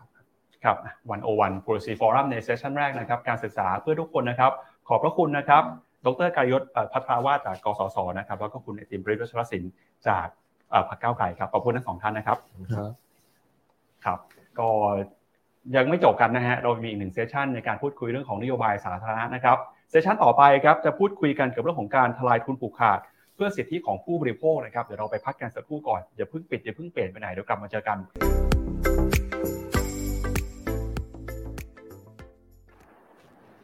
ต้อนรับคุณผู้ชมเข้าสู่ช่วงที่2นะครับของ 101 Policy Forum ครับ Thailand Next Chapter นะครับชวนว่าที่รัฐบาลใหม่มาพูดคุยกันเรื่องโจทย์ของประเทศไทย ในช่วงที่ 2 นี้นะครับเราจะมาพูดคุยกันเรื่องของประเด็นการทลายทุนผูกขาด เพื่อสิทธิผู้บริโภคครับเราจะมาคุยกันว่าหลังจากที่รัฐบาลใหม่กำลังจะก่อตั้งขึ้นมานะครับโจทย์สำคัญไม่เป็นเรื่องของออการใช้ชีวิตประจำวัน ค่าไฟแพง ค่าเดินทาง หรือว่าต้นทุนค่าใช้จ่ายนะครับ รัฐบาลใหม่ที่มาเนี่ยเขาจะมีวิธีในการแก้ไขปัญหาเรื่องนี้ยังไงบ้าง วันนี้นะครับเรามาพูดคุยกันกับทั้งสองท่านนะครับ ท่านแรกครับมาพบกันกับอาจารย์เดชรัตน์สุกกำเนิดนะครับผู้อำนวยการศูนย์นโยบายเพื่ออนาคตนะครับของพรรคก้าวไกลนะครับ สวัสดีอาจารย์เดชรัตน์ครับ สวัสดีครับครับท่านที่สองนะครับพบกันครับอ่าดีเสียงชัดเจนครับอาจารย์ครับผมครับอาจารย์นี่เสียงผมชัดเจนนะครับได้ครับชัดเจนครับได้ครับขออนุญาตแนะนำเรียนเชิญแขกท่านที่2นะครับ คุณสารีอองสมหวังครับเลขาธิการสภาองค์กรของผู้บริโภคครับ สวัสดีครับพี่สารีครับ สวัสดีค่ะ สวัสดีจันเดชรัตน์ด้วยค่ะ สวัสดีคุณจิรัติค่ะ สวัสดีค่ะ ครับ ขอบพระคุณทั้งสองท่านนะครับ ที่วันนี้ให้เกียรติมาพูดคุยกันนะครับ เรื่องของการแก้ไขปัญหาทลายทุนผูกขาด เพื่อสิทธิของผู้บริโภคนะครับ ขออนุญาตเริ่มต้นที่อาจารย์เดชรัตน์ก่อนนะครับหลังจากการหาเสียงที่ผ่านมานะครับพรรคก้าวไกลก็มีนโยบายสำคัญในเรื่องของเศรษฐกิจหลายเรื่องโดยพ้องยิ่งการประกาศทลายทุนผูกขาดนะครับ วันนี้ก็อยากจะชวนอาจารย์เดชรัตน์คุยก่อนนะว่า ภาพเป้าหมายการทำงานของรัฐบาลใหม่ในระยะสั้นเนี่ยนะครับพรรคก้าวไกลมีวาระที่อยากจะผลักดันที่อยากจะสนับสนุนนะครับในเรื่องของการทลายทุนผูกขาด เพื่อสิทธิของผู้บริโภคมีอะไรบ้างนะครับทั้งเป้าหมายนโยบายในระยะสั้นรวมไปถึงเรื่องที่อยากจะเห็นใน 100 วันแรกของการเข้ามาจัดตั้งเป็นรัฐบาลครับครับ จริงๆคำถามก็คงเน้นที่ระยะสั้น แต่ผมอาจจะต้องเกริ่นนิดนึงว่าเป้าหมายปลายทางของเราเนี่ยคืออะไรนะครับ เพราะว่าเพราะว่าไอ้สิ่งที่เราทำระยะสั้นเนี่ยไม่ไม่ได้ทำเป็นเพราะปัญหาเฉพาะหน้าอย่างเดียว แต่ว่าเราอยากจะทำให้ถึงความเปลี่ยนแปลงที่แท้จริงในปลายทางด้วยนะครับ ก็ขออนุญาตเริ่มต้นว่าเราอยากจะเห็นการแก้ปัญหาในเชิงโครงสร้างที่มันมีการบิดเบือนนะครับ แล้วมันทำให้ภาระตกมาอยู่กับผู้บริโภค ยกตัวอย่างเช่น ภาระในเรื่องของค่าไฟฟ้าก็ดีนะครับ อันนี้ก็เป็นตัวอย่าง หรือกติกาในเรื่องของการซื้อขายไฟฟ้าระหว่างผู้บริโภคที่ตอนนี้กลายเป็นผู้ผลิตไฟฟ้า พลังงานหมุนเวียน อย่างเช่นโซลาเซลล์ที่มันไม่เป็นธรรมก็ดี อันนี้คือตัวอย่างหนึ่งนะครับหรือกติกาที่มันไม่เป็นธรรมระหว่างผู้ผลิตด้วยกันนะครับอย่างเช่น กรณีของสุราก้าวหน้าก็ดี เพราะงั้นปลายทางเนี่ยเราเราอยากเห็นแฟร์เกมนะก็คืออก็คือไอ้กติกาที่มันมีความเป็นธรรมนะครับทีนี้แน่นอนระยะสั้นพี่น้องประชาชนก็อยากจะเห็นการแก้ปัญหาเฉพาะหน้า ผมก็เลยขออนุญาตยกตัวอย่างขึ้นมาสัก 2 ประเด็นนะครับในเบื้องต้น ประเด็นแรกเนี่ยก็คือ เรื่องของอการแก้ปัญหาค่าไฟฟ้านะครับ ซึ่งมันมีอยู่ 2 ส่วนที่เราจำเป็นจะต้องแก้ไขนะครับ ส่วนแรกเนี่ยก็คือส่วนของโครงสร้างราคาแก๊สธรรมชาติ ซึ่งเป็นส่วนสำคัญสำหรับการผลิตกระแสไฟฟ้านะครับ ตอนนี้เป็นเชื้อเพลิงประมาณ 60%ปัจจุบันเนี้ย แก๊สธรรมชาติเนี่ยมันมีจาก 3 แหล่งนะฮะก็คือจากอ่าวไทยจากพม่า แล้วก็แล้วก็จากที่นำเข้ามาเป็นเป็นแก๊สธรรมชาติเหลวนะครับแต่โครงสร้างของเราเนี่ยให้แก๊สอ่าวไทยที่มีราคาถูกที่สุดเนี่ยกับอุตสาหกรรมปิโตเคมีก่อนเป็นลำดับแรกนะครับมันก็ทำให้ผู้ใช้ไฟฟ้านะฮะจำเป็นจะต้องแบกรับกับต้นทุน ของแก๊สธรรมชาติในราคาที่สูงขึ้นนะครับ เพราะว่าต้องไปใช้ LNG เป็นหลัก เพราะงั้นพรรคเก้าไกลเราก็อยากจะให้มีการปรับโครงสร้างราคาแก๊สธรรมชาติให้ผู้ใช้ทุกทุกฝ่าย ไม่ว่าจะเป็นประชาชนก็ดีหรือภาคอุตสาหกรรมก็ดีใช้แก๊สธรรมชาติในราคาเดียวกัน ไม่ใช่ภาคอุตสาหกรรมได้แก๊สราคาถูกประชาชนต้องซื้อแก๊สราคาแพงนะครับ อันนี้ก็เป็นตัวอย่างที่หนึ่งซึ่งซึ่งถ้าทำได้ต้นทุนค่าไฟฟ้าก็น่าจะลดลงได้ประมาณสัก 70 สตางค์อันนี้คือตัวอย่างต่อหน่วยนะครับ อันนี้คือตัวอย่างที่ 1 ในขณะเดียวกันเนี่ยเวลาปัจจุบันเนี้ยเรามีผู้ใช้ไฟฟ้าจำนวนหนึ่งนะรวมถึงผมด้วยที่มีสถานะเป็นผู้ผลิตด้วย เพราะว่าเรามีโซลาเซลล์ที่อยู่บนหลังคา แต่ว่าตอนนี้เวลาที่เราซื้อไฟฟ้าจากการไฟฟ้าเราจะเสียค่าไฟฟ้า 4 บาท 70 แต่ตอนที่เราขายไฟฟ้าจากโซลาเซลล์ของเราให้กับการไฟฟ้าตอนนี้ได้ อยู่ 2 บาท 20 เพราะงั้นมันก็เกิดกลายเป็นราคาที่ไม่ไม่ไม่เท่ากันนะครับ เราจึงเสนอว่าควรจะมีลักษณะที่เป็น net metering ซึ่งอันนี้ก็จะทำให้ผู้ใช้ไฟฟ้าเนี่ยซื้อและก็ขายไฟฟ้าในราคาเดียวกันนะครับ ก็คือหักลบกบหน่วยกันนะครับ ก็เป็นราคาเดียวกัน อันนี้ก็คือสิ่งที่เราคิดว่าจะทำได้ในระยะสั้น เพราะงั้นในระยะถัดไปเนี่ยผู้ใช้ไฟฟ้าจำนวนหนึ่งก็จะสามารถเป็นผู้ผลิตกระแสไฟฟ้าได้เพิ่มขึ้น ติดตั้งโซลาเซลล์ได้มากขึ้น เรามีสินเชื่อปลอดดอกเบี้ยเพื่อมาช่วยทำให้การติดตั้งโซลาเซลล์เป็นไปได้ดีขึ้นอย่างเงี้ยนะครับ อันนี้ก็คือตัวอย่างที่พรรคเก้าไกลอยากจะทำส่วนเรื่องสุราก้าวหน้าก็ขออนุญาตยกตัวอย่าง อาจจะไม่ได้มีโครงสร้างราคาที่ไม่เป็นธรรมกับผู้บริโภคโดยตรง แต่แต่ว่า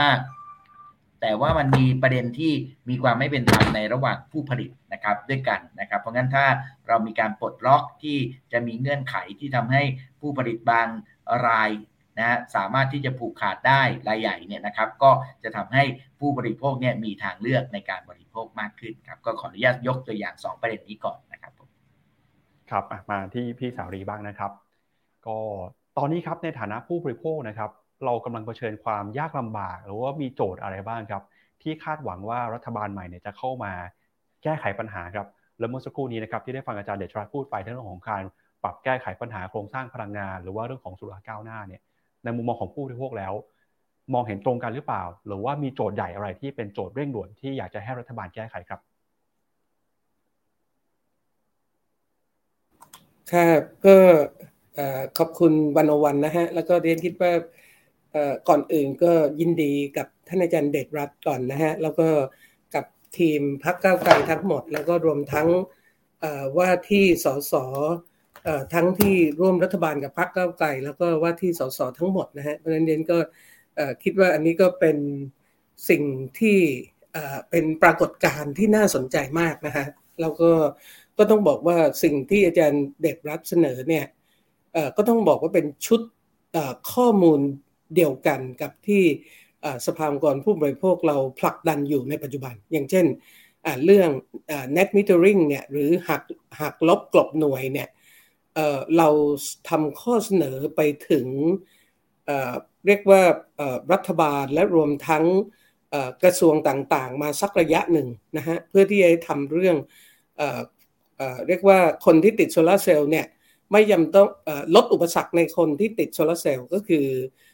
ทั้งเรื่องการที่เขาจะต้องเปลี่ยนมิเตอร์ เขาจะต้องทำนู่นทำนี่มากมาย ทั้งที่เป็นกิจการที่อยู่ในระดับการจดแจ้ง เพราะนั้นอันนี้ก็ต้องเรียนว่าก็ตรงกันนะฮะ แล้วก็หักลบกลบหน่วยกันไป เราผลิตได้เท่าไหร่ แล้วก็เราใช้ไฟฟ้าเท่าไหร่ก็คิดราคาตามนั้นนะฮะตามที่ประชาชนควรจะต้องจ่าย เพราะประชาชนก็มีสิทธิ์ที่จะเป็นผู้ผลิตไฟฟ้าด้วย ซึ่งอันนี้ก็ตรงกันส่วนเรื่องอการที่เราจะ ลดพลังงานสำรอง ซึ่งอันนี้ก็เป็นโจทย์ใหญ่ของประเทศ ซึ่งรวมถึงการที่เราจะลงทุนในกิจการไฟฟ้าขนาดใหญ่ด้วยนะคะว่ามันเรียกว่าเป็นเป็นประเด็นที่เป็นปัญหา ซึ่งก็ต้องบอกว่าอันนี้อันนี้ก็เป็นสิ่งที่อาจจะเรียกว่าไม่ใช่เฉพาะองค์กรผู้บริโภคด้วยองค์กรด้านสิ่งแวดล้อมภาคประชาสังคม อยากเห็นความเปลี่ยนแปลงในเรื่องนี้มากพอสมควรและรวมทั้งภาคธุรกิจด้วยนะฮะยังคิดว่า เรื่องพลังงานเนี่ยที่จะลดต้นทุนในเชิงของการผลิต เพราะฉะนั้นอันนี้ก็เป็นประเด็นที่ตรงกันนะฮะว่าเราจะต้องลดค่าไฟฟ้าอาจารย์เดชรัตอาจจะยังไม่ได้พูดเรื่องน้ำมันนะฮะยังขอเติมเรื่องน้ำมันนิดหนึ่งซึ่งจริง ๆ เรื่องน้ำมันเนี่ยเราก็เสนอให้แก้เรื่องค่าขนส่งที่เรียกว่าค่าขนส่งที่ไม่จริง ค่าขนส่งเทียม ซึ่งเราเสนอมานาน แต่ว่าก็ยังไม่มีการจัดการ เพราะนั้นเราคิดว่าราคาน้ำมันเนี่ยมันก็อาจจะมีราคาที่ถูกกว่านี้ได้อีกนะฮะแล้วก็การใช้ก๊าซในอ่าวไทยก็อย่างที่ท่านอาจารย์ได้พูดไปนะฮะว่าเเราก็ควรที่จะได้ใช้เพื่อที่จะทำให้ค่าไฟฟ้าเราถูกลง แล้วก็อันเนี้ยก็ควรจะทำทันที ซึ่งสภากรผู้บริโภคเราก็เสนอเรียนต้องเรียนว่าอย่างนี้สภากรผู้บริโภคเองเนี่ยเราก็ใคร เรียกว่ากฎหมายจัดตั้งสภาองค์กรผู้บริโภคเนี่ยก็ออกแบบให้เราเป็นผู้แทนผู้บริโภค จริง ๆ เราพยายามที่จะไปเสนอกับกรรมการกำกับกิจการพลังงาน ที่เรารู้จักกันดีว่ากกพแต่กกพเนี่ยเป็นการกำกับกิจการปลายน้ำมาก คือเรียกว่าคุณทำอะไรไม่ได้เลย เพราะว่าคนออกแบบว่าเราต้องมีระบบพลังงานยังไง หรือ พลังงานฟอสซิลเป็นยังไง พลังงานทางเลือกเป็นยังไงเนี่ยอยู่ที่กปชคือคณะกรรมการพลังงานแห่งชาติ เพราะฉะนั้นกกพก็จะกำกับเท่าที่ตัวเองมีข้อมูลมีตัวเลขนะคะแล้วก็ใช้การรับฟังความคิดเห็นที่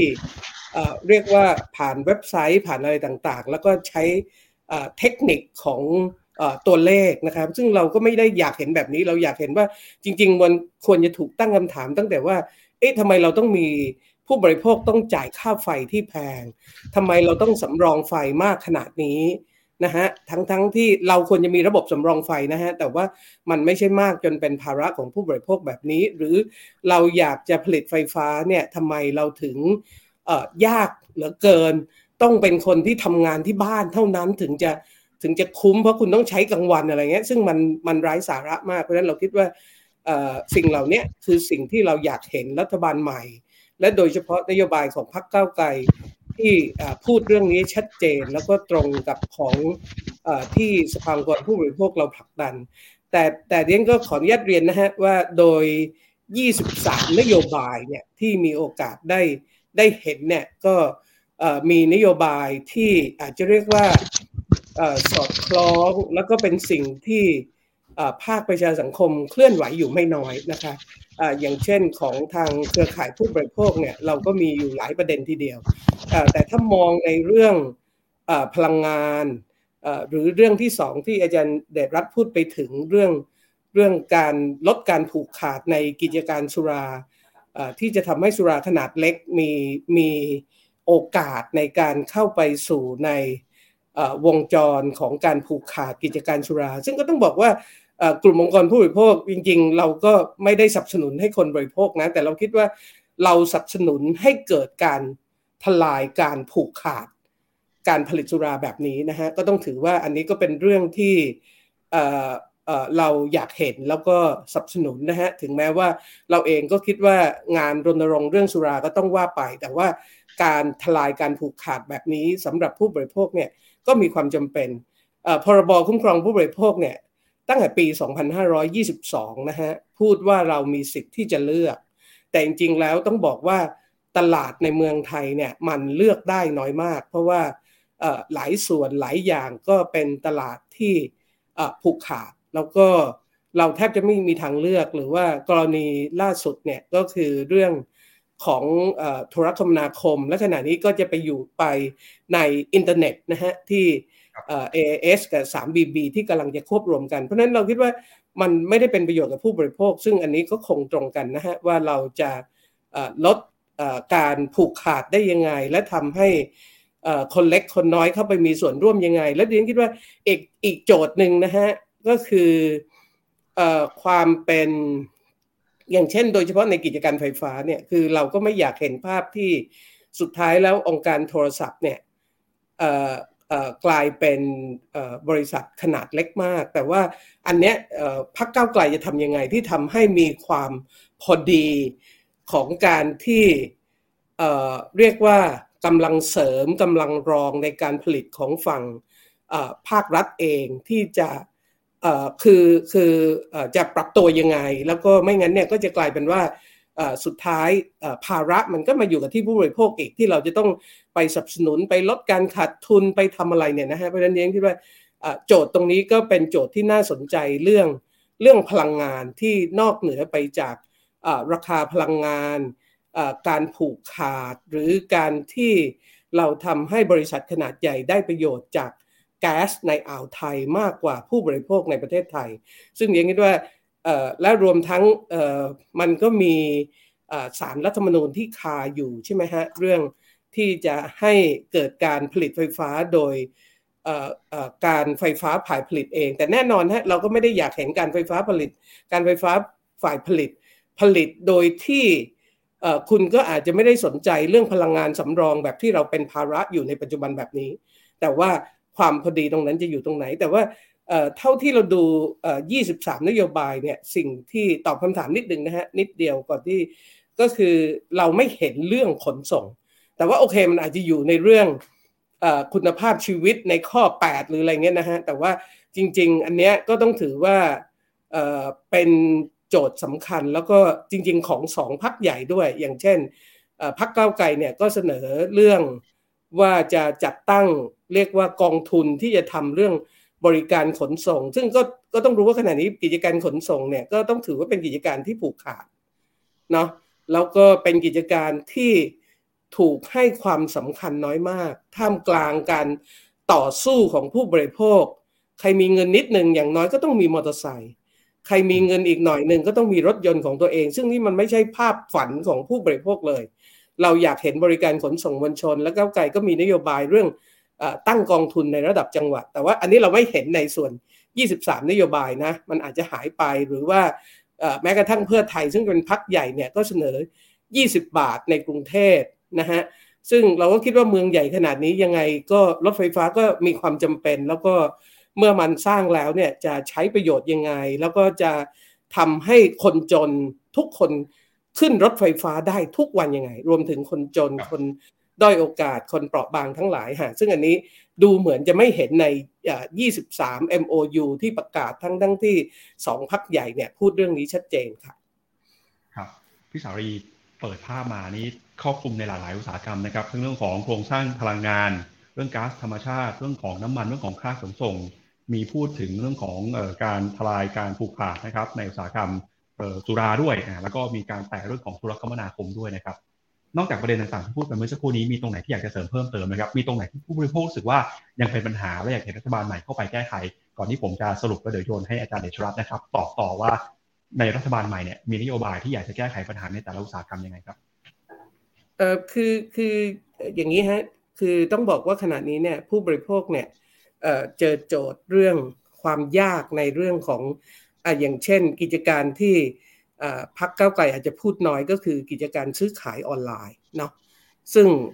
จริงๆเนี่ยก็เป็นปัญหาสำหรับฝั่งผู้บริโภคเยอะทีเดียว แล้วก็อันนี้ก็เป็นตัวเคลื่อนเศรษฐกิจที่สำคัญ แล้วก็ต้องบอกว่าขณะนี้ผู้บริโภคเนี่ย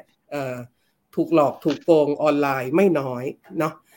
แต่ว่าหลายตัวเนี่ยที่เราก็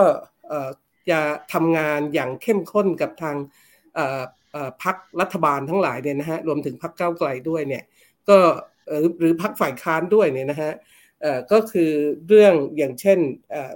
ในด้านกิจการด้านบริการสาธารณสุข ซึ่งก็ต้องถือว่าจริง ๆ กิจการบริการสาธารณสุขเนี่ยขณะนี้ก็มีความเสี่ยงที่อยู่ในเส้นที่อาจจะเอาอย่างกรุงเทพเนี่ยเราอยู่กับโรงพยาบาลเอกชนมากกว่าโรงพยาบาลของรัฐ 60%เนี่ยเราพึ่งโรงพยาบาลเอกชนนะฮะ เพราะฉะนั้นการกำกับในสิ่งเหล่านี้จะเป็นอย่างไร แต่เรียนเชื่อว่าเราก็มีโอกาสที่ฟังทุกหลายพักเนี่ยนะฮะรวมทั้งพักเก้าไก่เองเนี่ยก็อยากเห็นเรื่องการลดความเหลื่อมล้ำในส่วนนี้ด้วยที่พูดถึงเรียกว่าการที่จะทำให้ผู้ประกันตน ซึ่งขณะนี้จ่ายเงินอยู่กลุ่มเดียว อันนี้ก็เป็นเรื่องที่ไม่เราพูดมานานเหมือนกันนะฮะผู้กันตนเนี่ยจ่ายเงินอยู่กลุ่มเดียว และจริง ๆ ก็ ทางพักเก้าไกลเองเนี่ยก็อาจจะพูดเรื่องการเข้าถึงบริการของประชาชนด้านบริการสาธารณสุข เพราะนั้นเราก็อยากเห็นว่าการเข้าถึงบริการของประชาชนด้านบริการสาธารณสุขเนี่ยมันควรจะลดอุปสรรคในส่วนของผู้ประกันตน ซึ่งจ่ายเงินเรื่องสุขภาพอยู่กลุ่มเดียว เขาไม่ควรถูกจ่ายเงิน แล้วก็เงินส่วนนี้เนี่ยที่เขาจ่ายไปควรเอาไปสมทบ บำนาญชราภาพของเขา แล้วก็เขาก็ควรที่จะได้ใช้บริการสุขภาพเหมือนกับคนอื่นๆ หรือมาตรฐานเดียวกันของทุกคนที่ใช้บริการในเรื่องสุขภาพจริง ๆ สภากรผู้บริโภคเราได้ทำข้อเสนอ 8 ด้าน อย่างเช่น ยกตัวอย่างเรื่องอการเงินนิดหนึ่งก็ได้นะฮะเรื่องการเงินเนี่ยว่าจริง ๆ ธนาคารเนี่ยก็ไม่ได้มีการแข่งขันกัน มีเลเยอร์ของธนาคารที่เป็นธนาคารใหญ่ ก็อาจจะแข่งกันอยู่สองสามเจ้า ดอกเบี้ยก็หัวกันถูกไหมฮะธนาคารกลุ่มเล็กก็ดอกเบี้ยก็ไม่ต่างกัน หรือแม้กระทั่งค่าธรรมเนียมต่างๆ คือมันมีกิจการที่สำคัญที่เป็นกิจการพื้นฐานของผู้บริโภคอีกมากที่อยู่ในสถานการณ์เราดูเหมือนเรามีหลายแบงก์แต่จริง ๆ แล้วคุณไปฝากเงินแบงก์ไหนคุณได้เท่ากันหมดอะหรือคุณกู้เงินแบงก์ไหนคุณก็เสียดอกเบี้ยเท่ากันหมดอะนะคะ เพราะฉะนั้นหรือแม้กระทั่งค่าธรรมเนียมอยู่ดีๆเขาก็จะเก็บค่าธรรมเนียมนู่นนี่นั่นอะไรนะฮะเพราะนั้นเดียนคิดว่าตรงนี้เองเนี่ยมันก็เป็นเรื่องที่อาจจะมีความสำคัญหรือเรื่องสำคัญมากที่เป็นปัญหาของผู้บริโภคก็คือเรื่องหนี้สิน ซึ่งเราไม่ได้อยากเห็นรัฐบาลไปตัดหนี้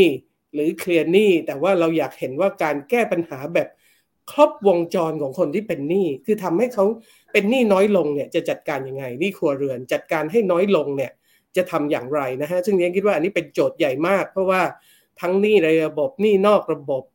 เอ่อจะคือไม่ใช่จัดการหนี้แบบเดิมอะแต่ต้องเป็นการจัดการหนี้แบบใหม่นะคะหรือถ้าคุณมีหลายหนี้ทำยังไงที่จะรวมหนี้หรือเอ่อทำให้เขาลดหนี้ลงได้จริง ๆ และมีคุณภาพชีวิตในกลุ่มคนที่เป็นหนี้อะไรเงี้ยค่ะ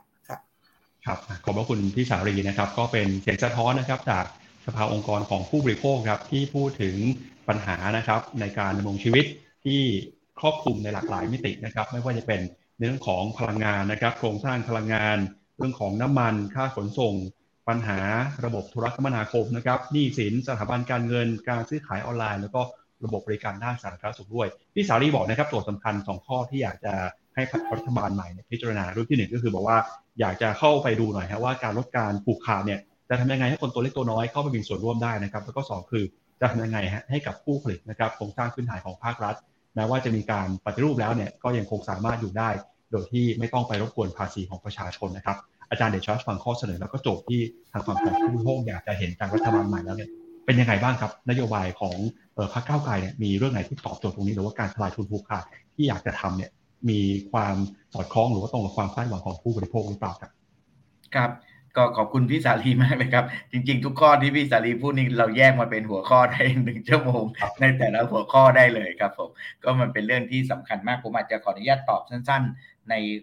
หกประเด็นนะครับ ประเด็นแรกก่อนก่อนอื่นเลยผมคิดว่าสิ่งที่พี่สาลีพูดเนี่ย หัวใจสำคัญข้อหนึ่งเลยที่เราอยากจะทำนะเพียงแต่ว่าบังเอิญคำถาม ข้อแรกเนี่ยมันเป็นคำถามว่าระยะสั้นเราจะทำอะไร แต่ว่าที่เราตั้งใจจะทำมากๆเนี่ยก็คือการแก้ไขพระราชบัญญัติเรื่องของการผูกขาดนะทางการค้าหรือการแข่งขันที่ไม่เป็นธรรม อันนี้เป็นเป็นหัวใจสำคัญมากๆเลยครับ คือตราบใดก็ตามที่ตัวพระราชบัญญัตินี้มันไม่ไม่มีประสิทธิผลในการป้องกันการผูกขาดในการที่จะเข้าไปติดตาม ดูนะครับอย่างเช่นการควบรวมของกิจการโทรคมนาคมก็ดี หรืออที่พิสารีพูดถึงเรื่องกิจการธนาคารก็ดี คือถ้าเกิดเราไม่สามารถที่จะมีกลไกนี้ที่มันที่มันเข้มแข็งได้เนี่ยโอกาสที่จะแก้ไขปัญหาอื่น ๆ ก็ก็จะยากตามมา เพราะงั้นอันนี้เป็นเรื่องใหญ่ที่สุดเรื่องหนึ่งนะครับ แม้ว่ามันจะแน่นอนว่าทำไม่ได้ในร้อยวันแรกหรือแม้กระทั่งในปีแรก ก็อาจจะไม่สำเร็จแต่เราจะต้องทำให้สำเร็จใน 4 ปีนี้ให้ได้นะครับ แล้วก็เชื่อว่าสภาองค์กรผู้บริโภคก็จะช่วยในเรื่องนี้อย่างเต็มที่นะครับ อันนี้ผมคิดว่ามันเป็นมันเป็นตัวรากฐานสำคัญมาก ๆ เลย นี่คือข้อที่1นนะครับข้อที่ 2 เรื่องการขนส่งครับ ผมคือเรื่องการขนส่งเนี่ยจุดสำคัญเนี่ยมันจะอยู่ที่ถ้ามองจากมุมของพรรคก้าวไกลนะครับ มันจะอยู่ที่องค์กรปกครองส่วนท้องถิ่นเนี่ยจะเป็น จะเป็นตัวแกนสำคัญนะครับในการที่จะมาขับเคลื่อน เพื่อให้เกิดขนส่งสาธารณะเกิดขึ้นนะครับ อันนี้ผมหมายถึงในระหว่างภายในจังหวัดแล้วก็ภายในเมืองนะครับ องค์กรปกครองส่วนท้องถิ่นเนี่ยจะเป็นตัวสำคัญ เพราะงั้นถามว่าใน 23 ข้อของ MOU สเต็ปแรกที่เราอยากจะไปทำก็คือการกระจายอำนาจให้ให้เสร็จนะฮะตัวกองทุนที่มีอยู่ในนโยบายของพรรคก้าวไกลก็คือเมื่อกระจายอำนาจได้ได้ ได้ชัดเจนขึ้นในแง่ของอำนาจหน้าที่และงบประมาณเนี่ยนะครับตัวกองทุนเนี่ยก็จะไปดำเนินการร่วมกับท้องถิ่นนะครับแต่แน่นอนมันก็จะมีบางส่วนที่มันเป็นการเชื่อมโยง ระหว่างจังหวัดหรือจากส่วนกลางไปยังจังหวัดอื่นๆ แต่ว่าตอนนี้เท่าที่เราดูมาส่วนที่ขาดที่สุดเนี่ยกลายเป็นภายในจังหวัดนะครับภายในเมืองเนี่ยยังพอมีบ้าง แต่ระหว่างอำเภอภายนอกมายังจังหวัดเนี่ยโอ้โหตอนนี้ปัจจุบันเนี่ยหายไปเยอะมาก แล้วก็ภาระค่าใช้จ่ายก็เยอะมาก เพียงแต่ว่าเสียงของพี่น้องกลุ่มนี้ก็อาจจะยังน้อยกว่าเสียงของพี่น้องในในกรุงเทพนะครับ ในประเด็นเรื่องกรุงเทพผมผมอขออธิบายแบบนี้แล้วกันมันมีข้อเสนอที่ ตรงใช้คำว่าแตกต่างกันนะฮะในส่วนของเพื่อไทยกับก้าวไกลนะครับ ก็เพื่อไทยก็อย่างที่คุณสาลีได้เสนอไปแล้วนะครับ แต่ก้าวไกลก็อาจจะต่างกันนิดหน่อย เพราะงั้นจำเป็นจะต้องต้องเคลียร์กันเนาะแล้วก็แล้วก็จำเป็นจะต้องปรึกษาหารือกับในกรณีของกรุงเทพมหานครด้วยนะครับ แต่ว่าทั้งหมดเนี่ยไม่ว่าจะเป็นผู้ว่าชาติชาติก็ดี นะครับ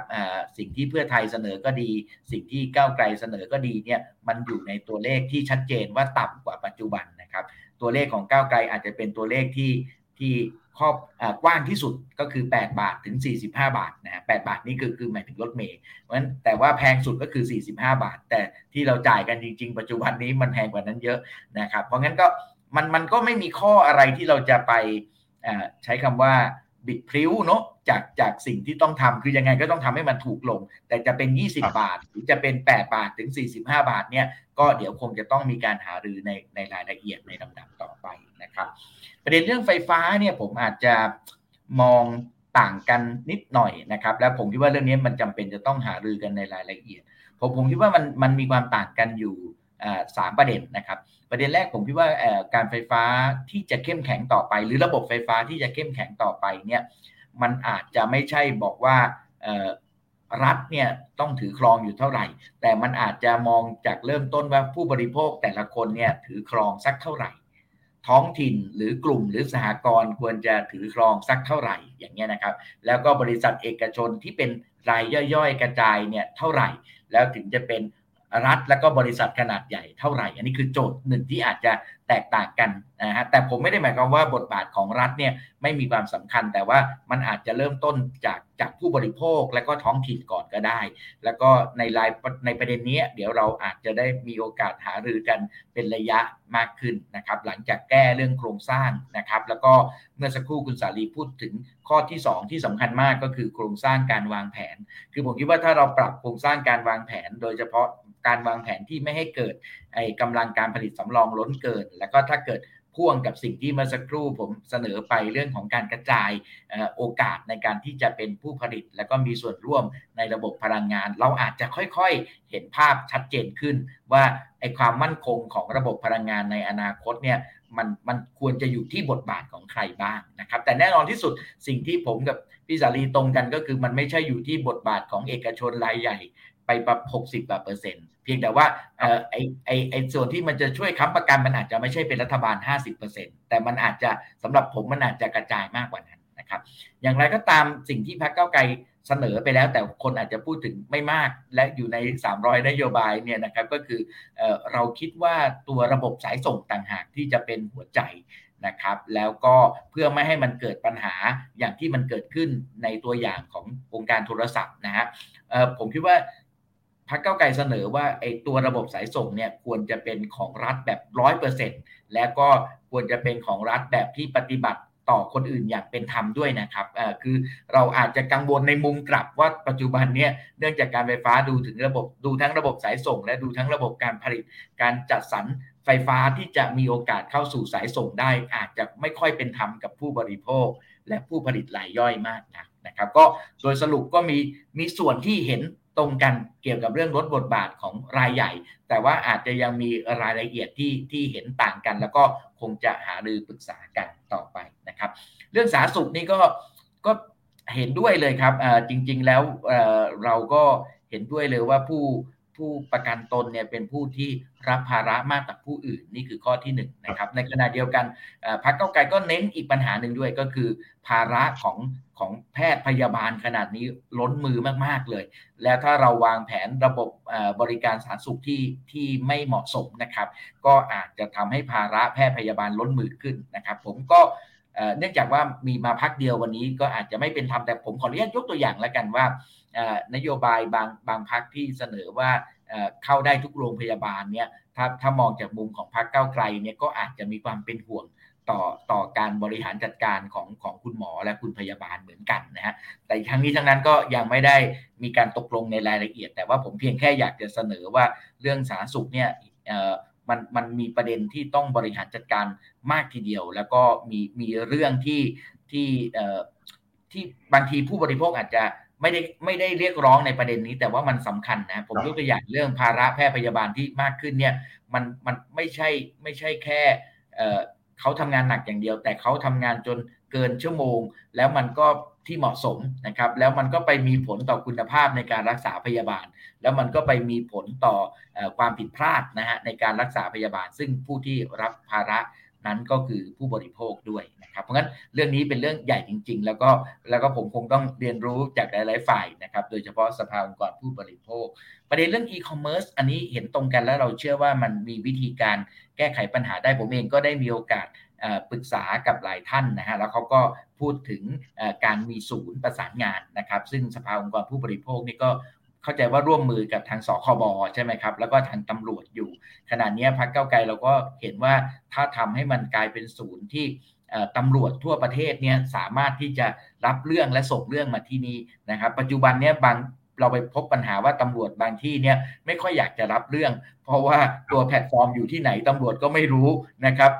จะคุยอะไรก็ไม่รู้นะครับ พอตำรวจณจุดที่เกิดเหตุไม่รับเรื่องปุ๊บเนี่ยไอกระบวนการ หมายถึงว่าไอกระบวนการทั้งหลายเนี่ยมันไม่เดินต่อนะฮะแต่ว่าถ้าตำรวจบอกว่ารับแล้วก็ส่งมาที่ศูนย์และศูนย์ซึ่งเป็นผู้ที่มีความรู้ความเชี่ยวชาญเนี่ย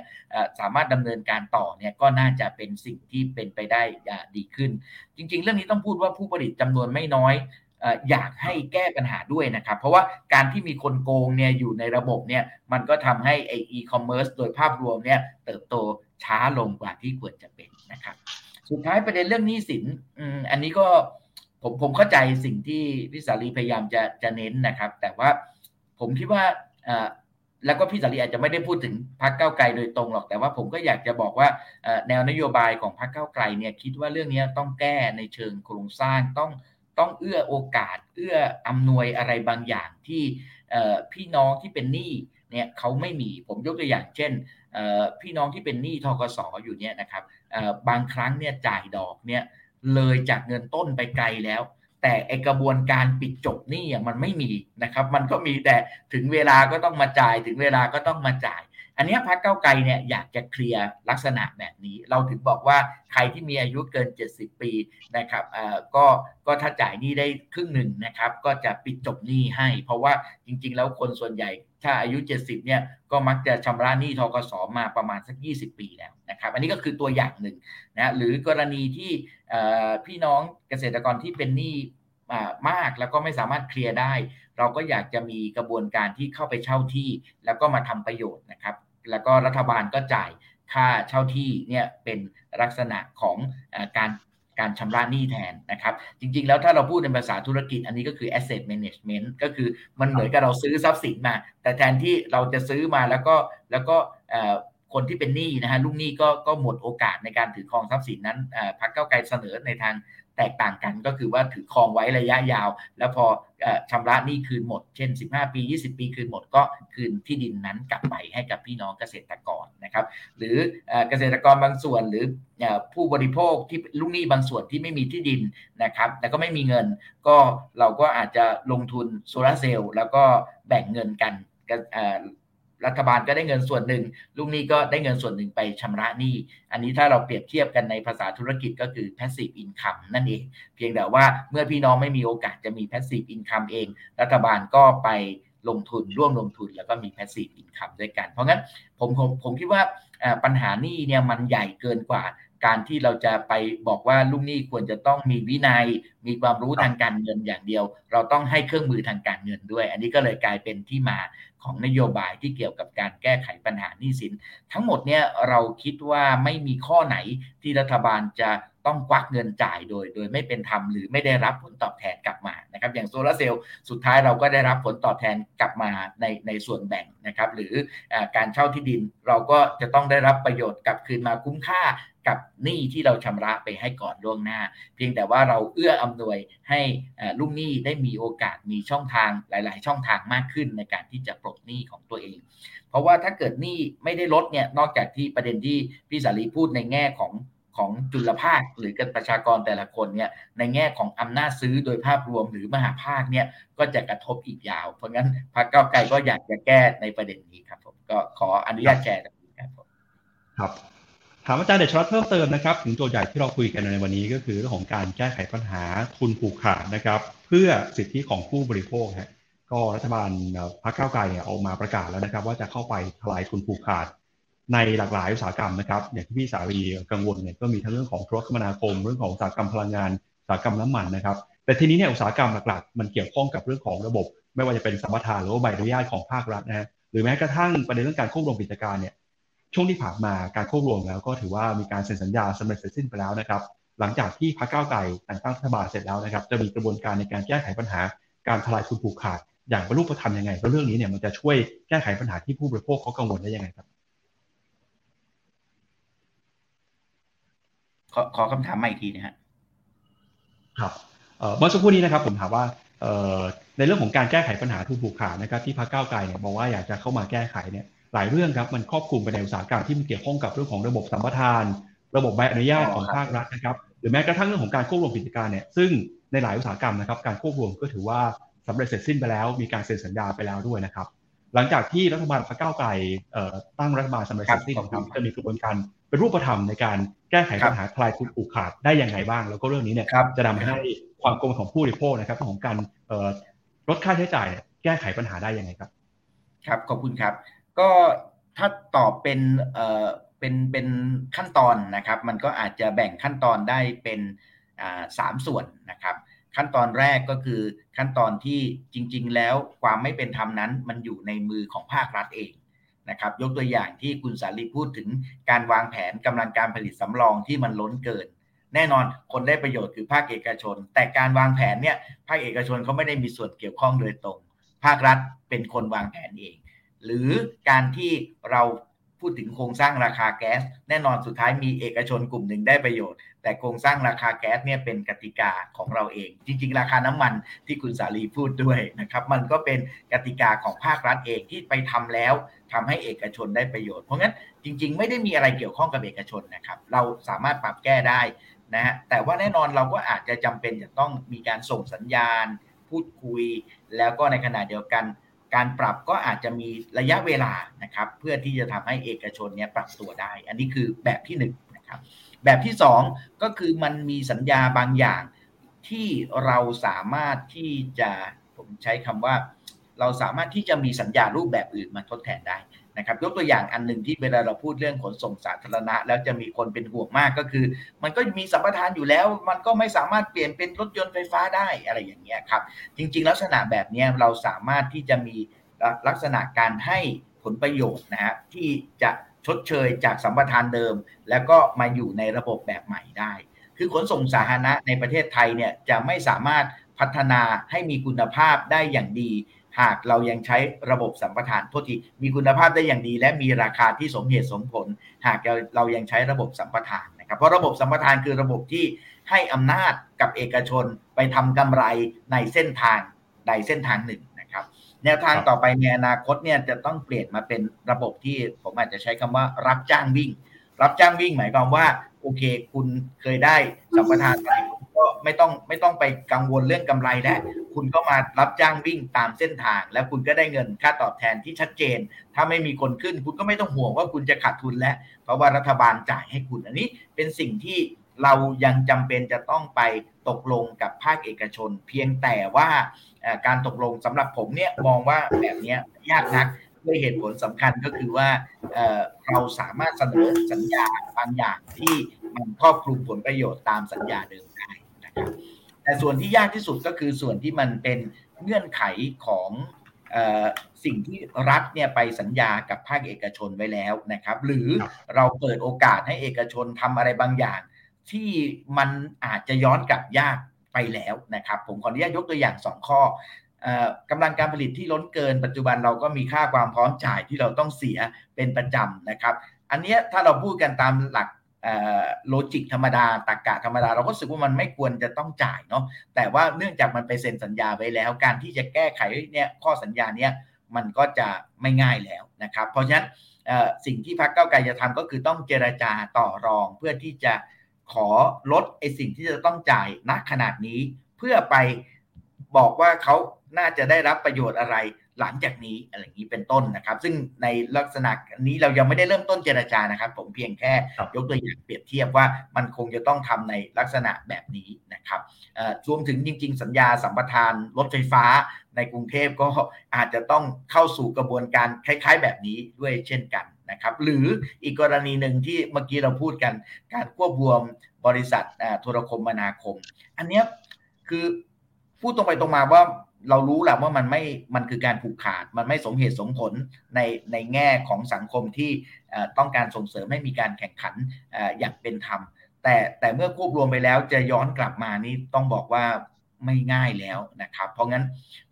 มันมันคงจะต้องไอไอส่วนที่มันอยู่ในข้อที่3เนี่ยก็คงจะต้องดูไปทีละเรื่องว่าเราจะทำยังไง ยกตัวอย่างเช่น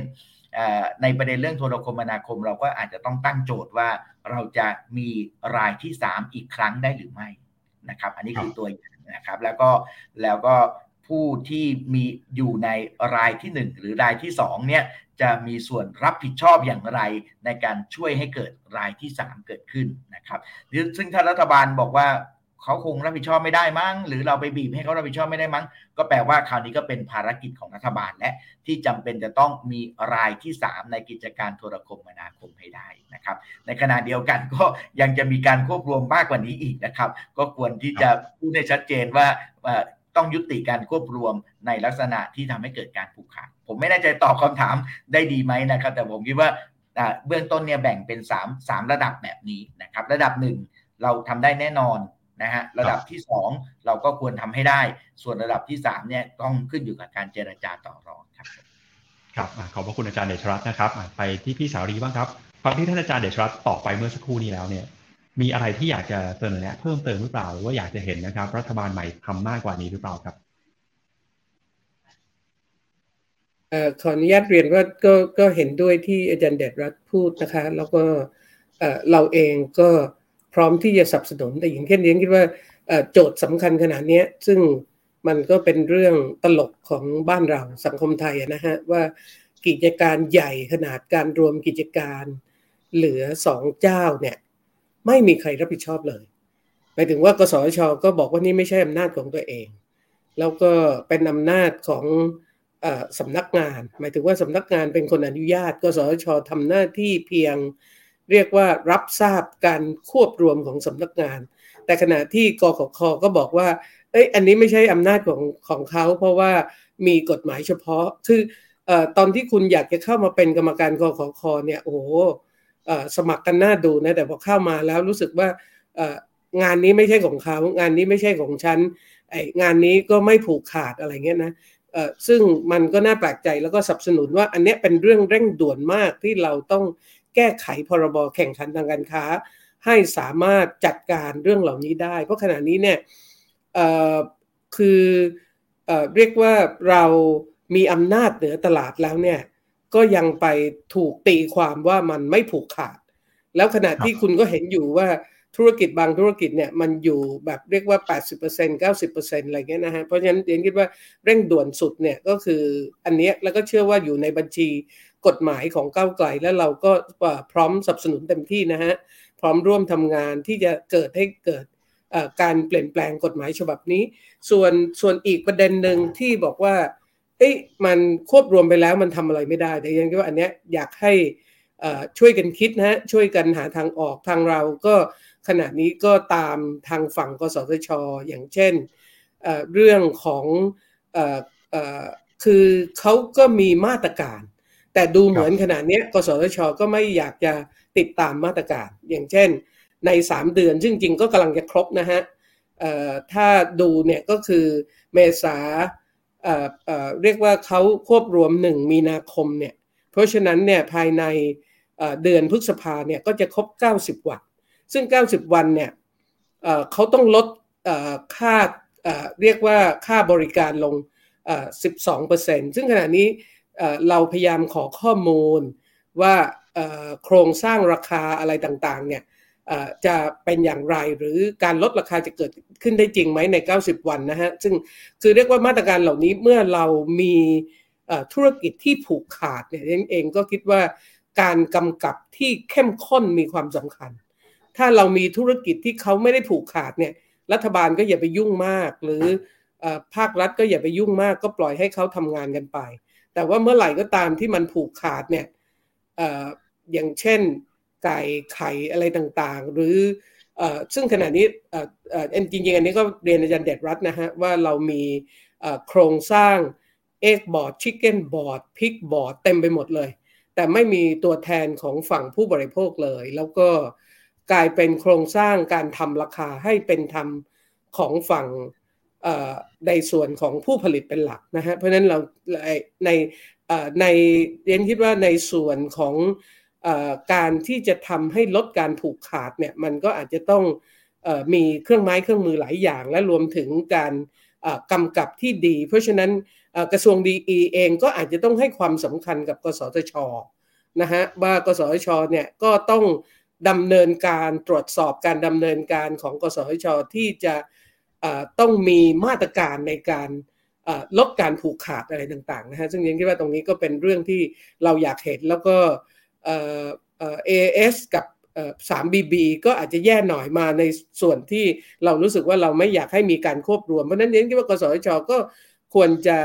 ดูแลในส่วนเหล่านี้ แล้วก็จะจะทำหลังไร เพราะว่า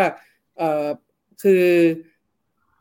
ขณะนี้ก็ต้องบอกว่ามันเป็นไปได้ยังไงที่กิจการระดับแสนล้านไม่อยู่ในอำนาจของใครนะคะ ซึ่งอันนี้ก็แสดงว่ามันก็เป็น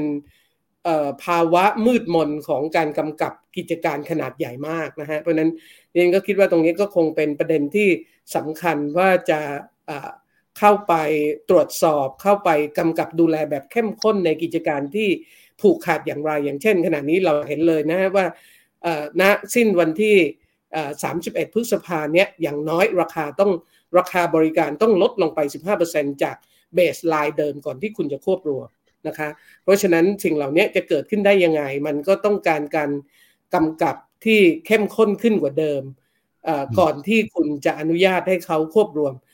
กสชอาจจะทำแค่รับทราบนะฮะเขาไม่ได้อนุญาตเขาอ้างเขาไม่ได้อนุญาต อาจจะทำในระดับรับทราบเนี่ย เพราะฉะนั้นเรียนคิดว่าตรงนี้ก็เป็นปัญหาในฝั่งผู้บริโภค แล้วก็ขณะนี้ถ้าเราตามเนี่ยเราก็จะเห็นนะฮะว่าทุกคนก็อยู่ในแอเรียที่เรียกว่าอยู่กับลูกค้าของกลุ่มตัวเอง เพราะนั้นการแข่งขันกันราคาแพ็กเกจที่ใกล้เคียงกันอะไรต่ออะไรเนี่ยนี่นก็เป็นปัญหาในฝั่งของผู้บริโภคโดยตรง แล้วก็เรียนเองก็สนับสนุน นโยบายหลายอย่างนะฮะแล้วก็คิดว่าเราก็คิดว่าเรื่องนี้เป็นเรื่องที่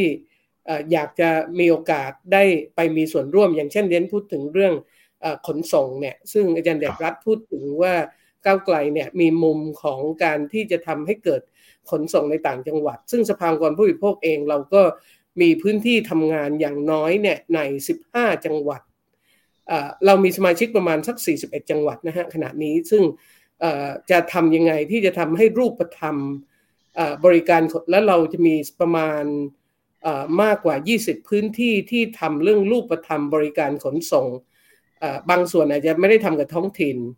อย่างเช่น การขนส่งในในเมืองมรดกโลก การขนส่งใน เมืองใหญ่หรือการขนส่งระหว่างเมืองแบบที่อาจารย์เดชรัฐพูดเพราะนั้นความร่วมมือในส่วนเหล่านี้จะจะเกิดขึ้นได้ยังไง หรือว่าเราก็อยากเห็นนะฮะสมมุติว่าก้าวไกลเสนอเรื่อง 450 บาทเนี่ยเราคิดว่าถ้า 45 บาท แต่ไม่ใช่ต่อเที่ยวนะฮะต่อวันคือคือเราคิดว่าเรื่องพวกนี้มันเป็นเรื่องเป้าหมาย มันไม่ใช่เรื่องวันนี้ แต่ว่าสิ่งที่ทำเนี่ยมันต้องสะท้อนให้เห็นว่าคุณมองไปข้างหน้าร่วมกัน นะฮะซึ่งเราก็เชื่อว่าต้องอยากเป็นเป็นไปแบบนั้นนะฮะแต่ว่ายังไงก็ตามเนี่ยก็อยากให้คือเรียกว่าอย่าเห็นว่าเราเป็นผู้มีมีส่วนร่วมในการช่วยช่วยดำเนินการในส่วนพวกนี้ด้วยจะร่วมมือกันอย่างไรนะฮะอย่างเช่นเราไม่สับสนให้เกิดการต่อสัญญาสัมปทาน ซึ่งเราคิดว่าอันนี้ก็คงตรงกัน เพราะฉะนั้นเนี่ยถ้าจะจ้างเดินรถจะต่อไอ้ลดอุปสรรคคือ คือเพื่อที่จะทำให้รัฐบาลโปร่งใส ซึ่งอันนี้เป็นนโยบายหนึ่งที่สำคัญของก้าวไกล เพราะนั้นเราคิดว่าการให้ประชาชนกลุ่มต่างๆ เข้าไปมีส่วนร่วมในการเจรจาก็จะทำให้มันเป็นเวทีที่เปิดมากขึ้น หรือก้าวไกลจะเปิดจากตรงนั้นก็ได้นะฮะเราก็คิดว่าเรา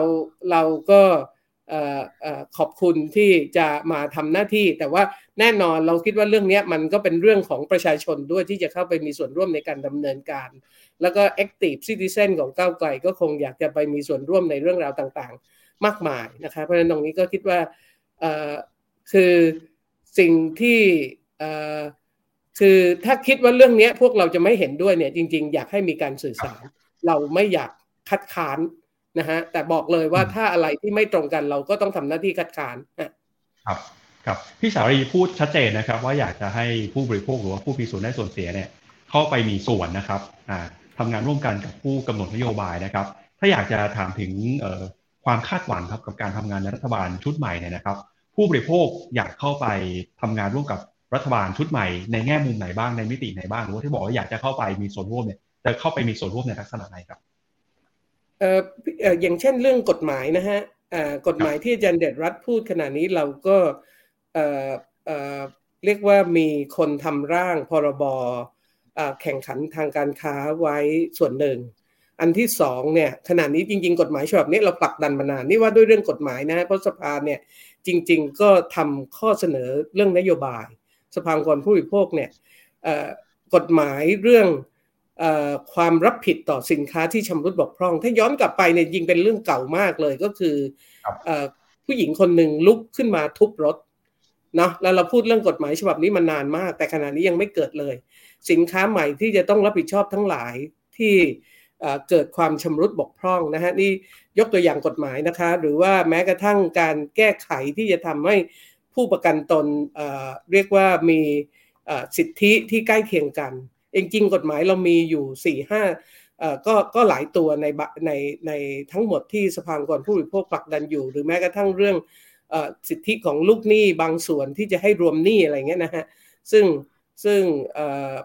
ประเด็นเหล่านี้ก็คิดว่าเราเรายินดีร่วมมือนะคะ แล้วก็ยินดีสนับสนุนก้าวไกลหรือบางบางส่วนเนี่ยหมายถึงว่าสนับสนุนนโยบายของรัฐบาล หรือบางส่วนเนี่ยก็อาจจะมีพื้นที่ปฏิบัติการที่จะทำงานร่วมกันอย่างเช่น จริง ๆ ขณะนี้เราผลักดันอยู่มากที่จะทำให้ นโยบายเรื่องขนส่งเนี่ยไม่เป็นภาระกับผู้บริโภค ก็คือเราก็คิดว่า 10%ของรายได้ แล้วก็สมมุติว่ารายได้มันเพิ่มขึ้น ค่าโดยสารก็อาจจะเพิ่มขึ้น แต่นี่คือเป้าหมายระยะยาวนะคะมันคงไม่ได้เกิดขึ้นวันนี้ แต่แน่นอนว่าถ้าเราทำให้เกิดขึ้นได้ในรอบ 4 ปี และทำให้เกิดบริการขนส่งมวลชนที่เป็นรูปเป็นร่างมากขึ้น อย่างน้อยๆ ในพื้นที่ปฏิบัติการหรืออะไรเงี้ยนะฮะอันนี้ก็เป็นรูปธรรมที่ น่าสนใจนะคะ แล้วก็ก็คิดว่าภาคประชาสังคมทั้งหลายพร้อมที่จะสนับสนุน หรืออย่างเช่นวันนี้เรนไม่ได้พูดเลยก็คือเรื่องอาหารปลอดภัยเนาะคือประเด็นผู้บริโภคเนี่ยเรียกว่ามันมันมันเป็นคุณภาพชีวิตของผู้คนอะอย่างน้อยเราก็ทำงานอยู่ 8 ด้าน เพราะฉะนั้นเนี่ยจริงๆมันก็คือคุณภาพชีวิตของคนทั้งหมด เพราะนั้นถ้ารัฐบาลทำเรื่องคุณภาพชีวิต เราไม่คัดค้านอยู่แล้ว เรายินดีสนับสนุนแล้วเราเห็นว่านโยบายทั้งหมดเนี่ยก็เพื่อที่จะทำให้ประชาชนมีคุณภาพชีวิต แต่ว่าเราจะเข้าไปร่วมยังไงร่วมมือยังไง ปฏิบัติการร่วมยังไงเนาะแล้วก็เหมือนอย่างที่เรียกว่าคุณพิธาได้พูดอะค่ะว่ามาสร้างความเปลี่ยนแปลงร่วมกันดิฉันคิดว่าอันนี้ก็เป็น keyword ที่สำคัญมากนะฮะ เพราะเชื่อว่าหลายอย่างมันก็อาจจะไม่ได้ง่ายนะแล้วก็หลายอย่างเนี่ยมันก็อาจจะไม่ได้โรยด้วยกีบกุหลาบทั้งหมด เพราะฉะนั้นจะสร้างความร่วมมือในการเปลี่ยนแปลง เพื่อยกระดับคุณภาพชีวิตของพลเมืองยังไง ซึ่งดิฉันคิดว่าโจทย์นี้ก็เป็นโจทย์ที่เราต้องทำร่วมกันครับครับขออนุญาตปิดท้ายสั้น ๆ นะครับ ในคำถามถึงพี่สาลีนะครับ ทั้งหมดทั้งมวลที่พูดไปเนี่ยส่วนใหญ่พี่สาลีพูดในมุมมองตัวแทนนะครับ ในฝั่งของผู้บริโภค ทีนี้อยากให้พูดในมุมมองของสภาคุ้มครองของผู้บริโภคหน่อยนะครับ ว่าอยากจะเห็นครับรัฐบาลใหม่ที่เข้ามาเนี่ยสนับสนุนนะครับ การทำงานขององค์กรที่เข้ามาเป็นเสียงเป็นตัวแทนของผู้บริโภคนะครับ อยากเห็นรัฐบาลใหม่เข้ามาสนับสนุนองค์กรต่างๆ เหล่านี้ยังไงบ้างไม่ใช่เฉพาะแค่องค์กร ของผู้บริโภคนะครับสภาองค์กรของผู้บริโภคแต่เป็นองค์กรอื่นด้วยที่ออกมาทำงานในลักษณะเดียวกันครับจริงๆ สภาองค์กรผู้บริโภคเนี่ยเราเป็นเหมือนองค์กรร่มขององค์กรผู้บริโภคทั้งหมด แล้วก็เราก็มีหน้าที่สนับสนุน แต่ขณะนี้สภาผู้บริโภคเนี่ยก็ถูกตัดขาถูกไม่เราปีเรียกว่า 65เนี่ยเราไม่ได้งบประมาณ เราเพิ่งได้งบกลางเมื่อ เดือนกุมภาที่ผ่านมาสำหรับ 66 นะฮะเพราะฉะนั้นเนี่ยความเป็นอิสระของสภาในการที่จะทำให้เกิดเครือข่ายองค์กรผู้บริโภคในจังหวัดต่างๆเนี่ยก็เป็นไปด้วยความยากลำบาก และจริงๆ ถ้าไปดูเจตนารมณ์ของรัฐธรรมนูญตั้งแต่ 40 50 จนกระทั่งถึงแต่ว่า 60 เนี่ยมันก็ไม่ได้เขียนให้ชัดเรื่องการที่จะมี ความเป็นอิสระ แต่ก็ไปออกแบบเป็นกฎหมายจัดตั้งสภาองค์กรของผู้บริโภค เพราะนั้นเรื่องงบประมาณที่มีจำกัด คือจริงเราก็ไม่ได้ต้องการงบประมาณมาก แต่เราต้องการงบประมาณที่รับประกันการทำหน้าที่ของเราขั้นต่ำหรืออย่างเช่น ขณะนี้เรามีความคาดหวังว่าอย่างน้อยเนี่ยเรามีองค์กรผู้บริโภคจังหวัดละหนึ่งองค์กร ซึ่งขณะนี้เรามีแค่ 41 จังหวัดเท่านั้นเอง เพราะนั้นนี่ก็เป็นเป้าหมาย เพราะนั้น สิ่งเหล่านี้ที่จะทำให้เขาเข้ามา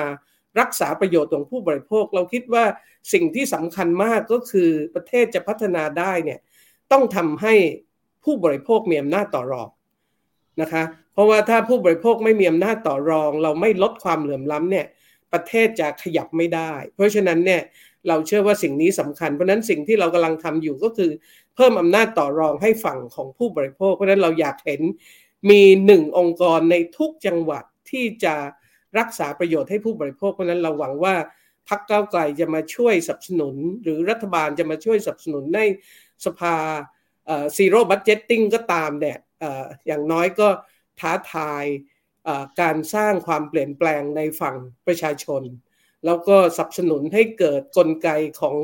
ภาคประชาชนมาช่วยทำให้เกิดกำแพง ที่แข็งแรงในการสร้างความเปลี่ยนแปลง เราคิดว่านี่คือสิ่งที่เราอยากเห็นก้าวไกลหรือพรรครัฐบาลเนี่ยมาสนับสนุนในสิ่งเหล่านี้ที่จะไปถึงพื้นที่ต่างๆนะฮะไม่ใช่แค่ตัวสภาทุกจังหวัดอย่างน้อยในปัจจุบันค่ะครับขอบพระคุณพี่สารีนะครับ ในมุมมองของสภาองค์กรของผู้บริโภคนะครับมาปิดท้ายกันกับพี่อาจารย์เดชรัตน์นะครับ ก็ในมุมมองของผู้บริโภคครับโยนโจทย์ใหญ่โยนโจทย์ใหญ่ไว้ให้ 2 เรื่องด้วยกันเรื่องที่ 1 ก็คือ เรื่องของการกำกับดูแลเนี่ยจะทำยังไงให้การกำกับดูแล มีความเข้มงวดกับ2นะครับคือรัฐบาลกับฝั่งของผู้บริโภคเนี่ยจะมีแนวทางในการทำงานร่วมกันยังไง ให้ผู้บริโภคเนี่ยสามารถแสดงออกนะครับแล้วก็เพิ่มอำนาจในการเรียกร้อง หรือว่าแสดงความคิดเห็นนะครับเอาเรื่องแรกก่อนนะจะทำยังไงให้การกำกับดูแลเนี่ยมันมีความเข้มงวดมากกว่าในปัจจุบันครับครับ ก็การกับดูแลมันก็มี 2 ลักษณะนะครับ ลักษณะแรกก็คือเป็นตัวภาพรวมเนาะที่เราคุยกันเรื่องคณะกรรมการแข่งขันทางการค้า ซึ่งอันนี้ก็เราก็เตรียมการที่จะต้องมีการแก้ไขกฎหมายเรื่องของคณะกรรมการแข่งขันทางการค้า แล้วก็ทางสภาองค์กรของผู้บริโภคก็เตรียมไว้ก็อันนี้ก็ยิ่งเป็นสิ่งที่เราน่าจะดำเนินการร่วมกันนะครับโดยเร็ว แต่ว่ามันยังมี คนที่ทำหน้าที่คล้ายกับเป็น regulator นะครับ อย่างที่เมื่อสักครู่พี่สารียกตัวอย่าง Egg Board ก็ดี Milk Board ก็ดีอะไรอย่างเงี้ยนะครับ ซึ่งอันนี้มันก็เป็นอีกตัวอย่างหนึ่งที่เราสามารถที่จะมาดูในราย sector นะครับก็หรือกรรมการกำกับกิจการพลังงานก็ดีเนี่ยนะครับ ที่จะทำยังไงให้ผู้บริโภคเนี่ยเข้าไปมีบทบาทอยู่ในคณะกรรมการเหล่านั้น ผมผมเห็นด้วยเลยครับว่ายกตัวอย่างที่ เมื่อสักครู่ได้พูดถึงเอกบอร์ดมิวบอร์ดหรืออะไรเนี่ยนะครับจำเป็นต้องมีองค์กรผู้บริโภค แล้วก็บางบางองค์กรเนี่ยแม้กระทั่งตัวแทนเกษตรกรอาจจะยังไม่มีในในนั้นเลย เพราะงั้นจำเป็นที่จะต้องทบทวนไอ้ตัวโครงสร้างตัวกติกานะครับในแต่ละส่วนแล้วก็ภาพรวมใหญ่ก็คือคณะกรรมการแข่งขันทางการค้าก็เป็นตัวที่จะต้องปรับนะครับ อันนี้คือการกำกับนะครับ นอกจากนั้นเนี่ยมันก็ย้อนกลับมาสู่คำถามข้อที่2นะครับว่าการมีสภาองค์กร ของผู้บริโภคที่จะมาช่วยในการที่จะดูแล เพราะว่าไอการเคลียร์ส่วนแรกมันแม้ว่าเราอยากให้มันเกิดไว แต่มันก็อาจจะยังไม่สำเร็จสมบูรณ์ หรือแม้กระทั่งมันปรับไปแล้ว มันก็อาจจะยังมีโจทย์ใหม่ เพราะงั้นไอการมีสภาองค์กรของผู้บริโภคในการเข้ามาติดตามตรวจสอบเนี่ยจริง ๆ แล้วรัฐบาลเนี่ยควรจะมองว่าอันนี้คือคือหูคือตาของรัฐบาลอีกมุมหนึ่งนะครับ คือรัฐบาลเองอาจจะมอง บางทีมองไม่ครบนะครับ แล้วถ้าเกิดเราได้หูตาของผู้บริโภคเข้ามามองด้วยเนี่ยผมคิดว่ามันก็จะเป็นส่วนที่จะช่วยทำให้รัฐบาลเนี่ยเห็นภาพได้ครบถ้วนมากขึ้น ผมยกตัวอย่างนโยบายหนึ่งที่พรรคเก้าไกลเราต้องการจะผลักดันนะครับ วันนี้เราไม่พูดถึงกันเลย แต่ว่าเวลาเราทำจริงๆเนี่ยจะไม่มีทางสมบูรณ์เลย ถ้าไม่มีผู้บริโภค และก็สภาองค์กรของผู้บริโภคเข้ามาช่วยนั่นก็คือการที่เราจะแก้ปัญหาขยะโดยการเพิ่มให้ ผู้ผลิตเนี่ยเป็นผู้ที่รับผิดชอบต่อขยะที่มันเกิดขึ้นจากบรรจุภัณฑ์ก็ดี หรือขยะอันตรายบางส่วนก็ดี เช่น แบตเตอรี่หรือชิ้นส่วนมือถืออิเล็กทรอนิกส์ทั้งหลายอย่างเงี้ยครับฟังดูมันเหมือนกับเราจะไปบังคับกับผู้ผลิตใช่ไหมครับ ซึ่งก็ใช่ แต่ว่าในขณะเดียวกันการบังคับกับผู้ผลิตเนี่ยมันจะ มันจะถูกส่งภาระมาถึงผู้บริโภคหรือเปล่านะครับ หรือมันจะทำให้เกิดเป็น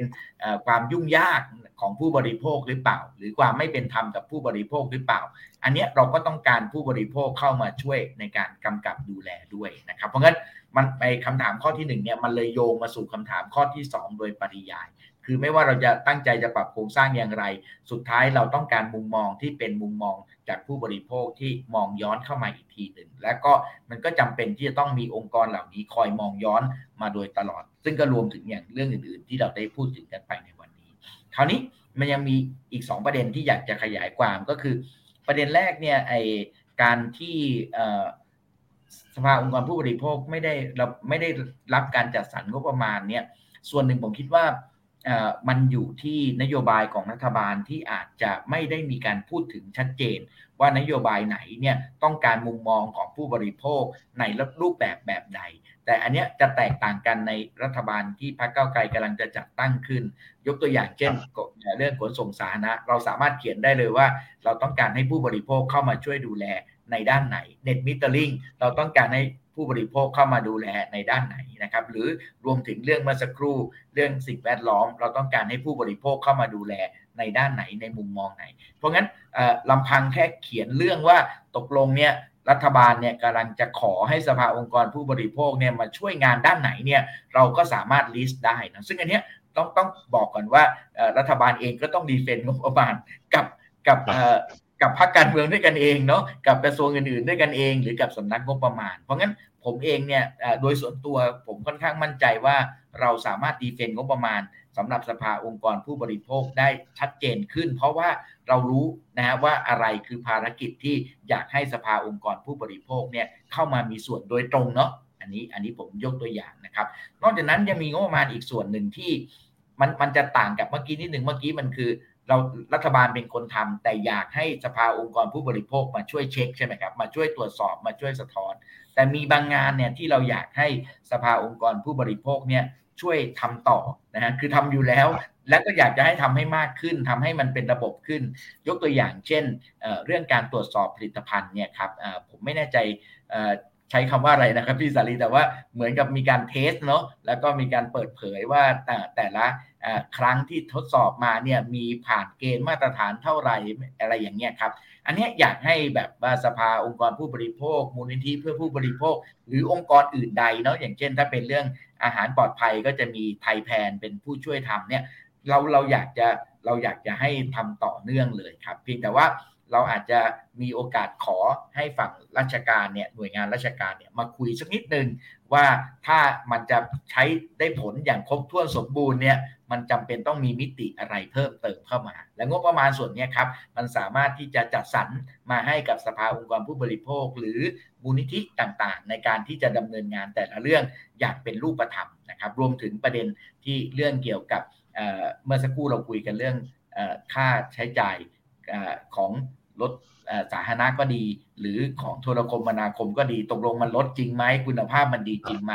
อันนี้ก็จะเป็นภาระถ้าเราพูดอีกมุมหนึ่งก็เป็นภารกิจทางเทคนิคที่ที่องค์กรผู้บริโภคเนี่ยทำได้ดี เพราะงั้นอันนี้ก็คือ3แพ็กเกจใหญ่ ๆ นะครับ ที่เราคิดว่าจะสามารถทำร่วมกันได้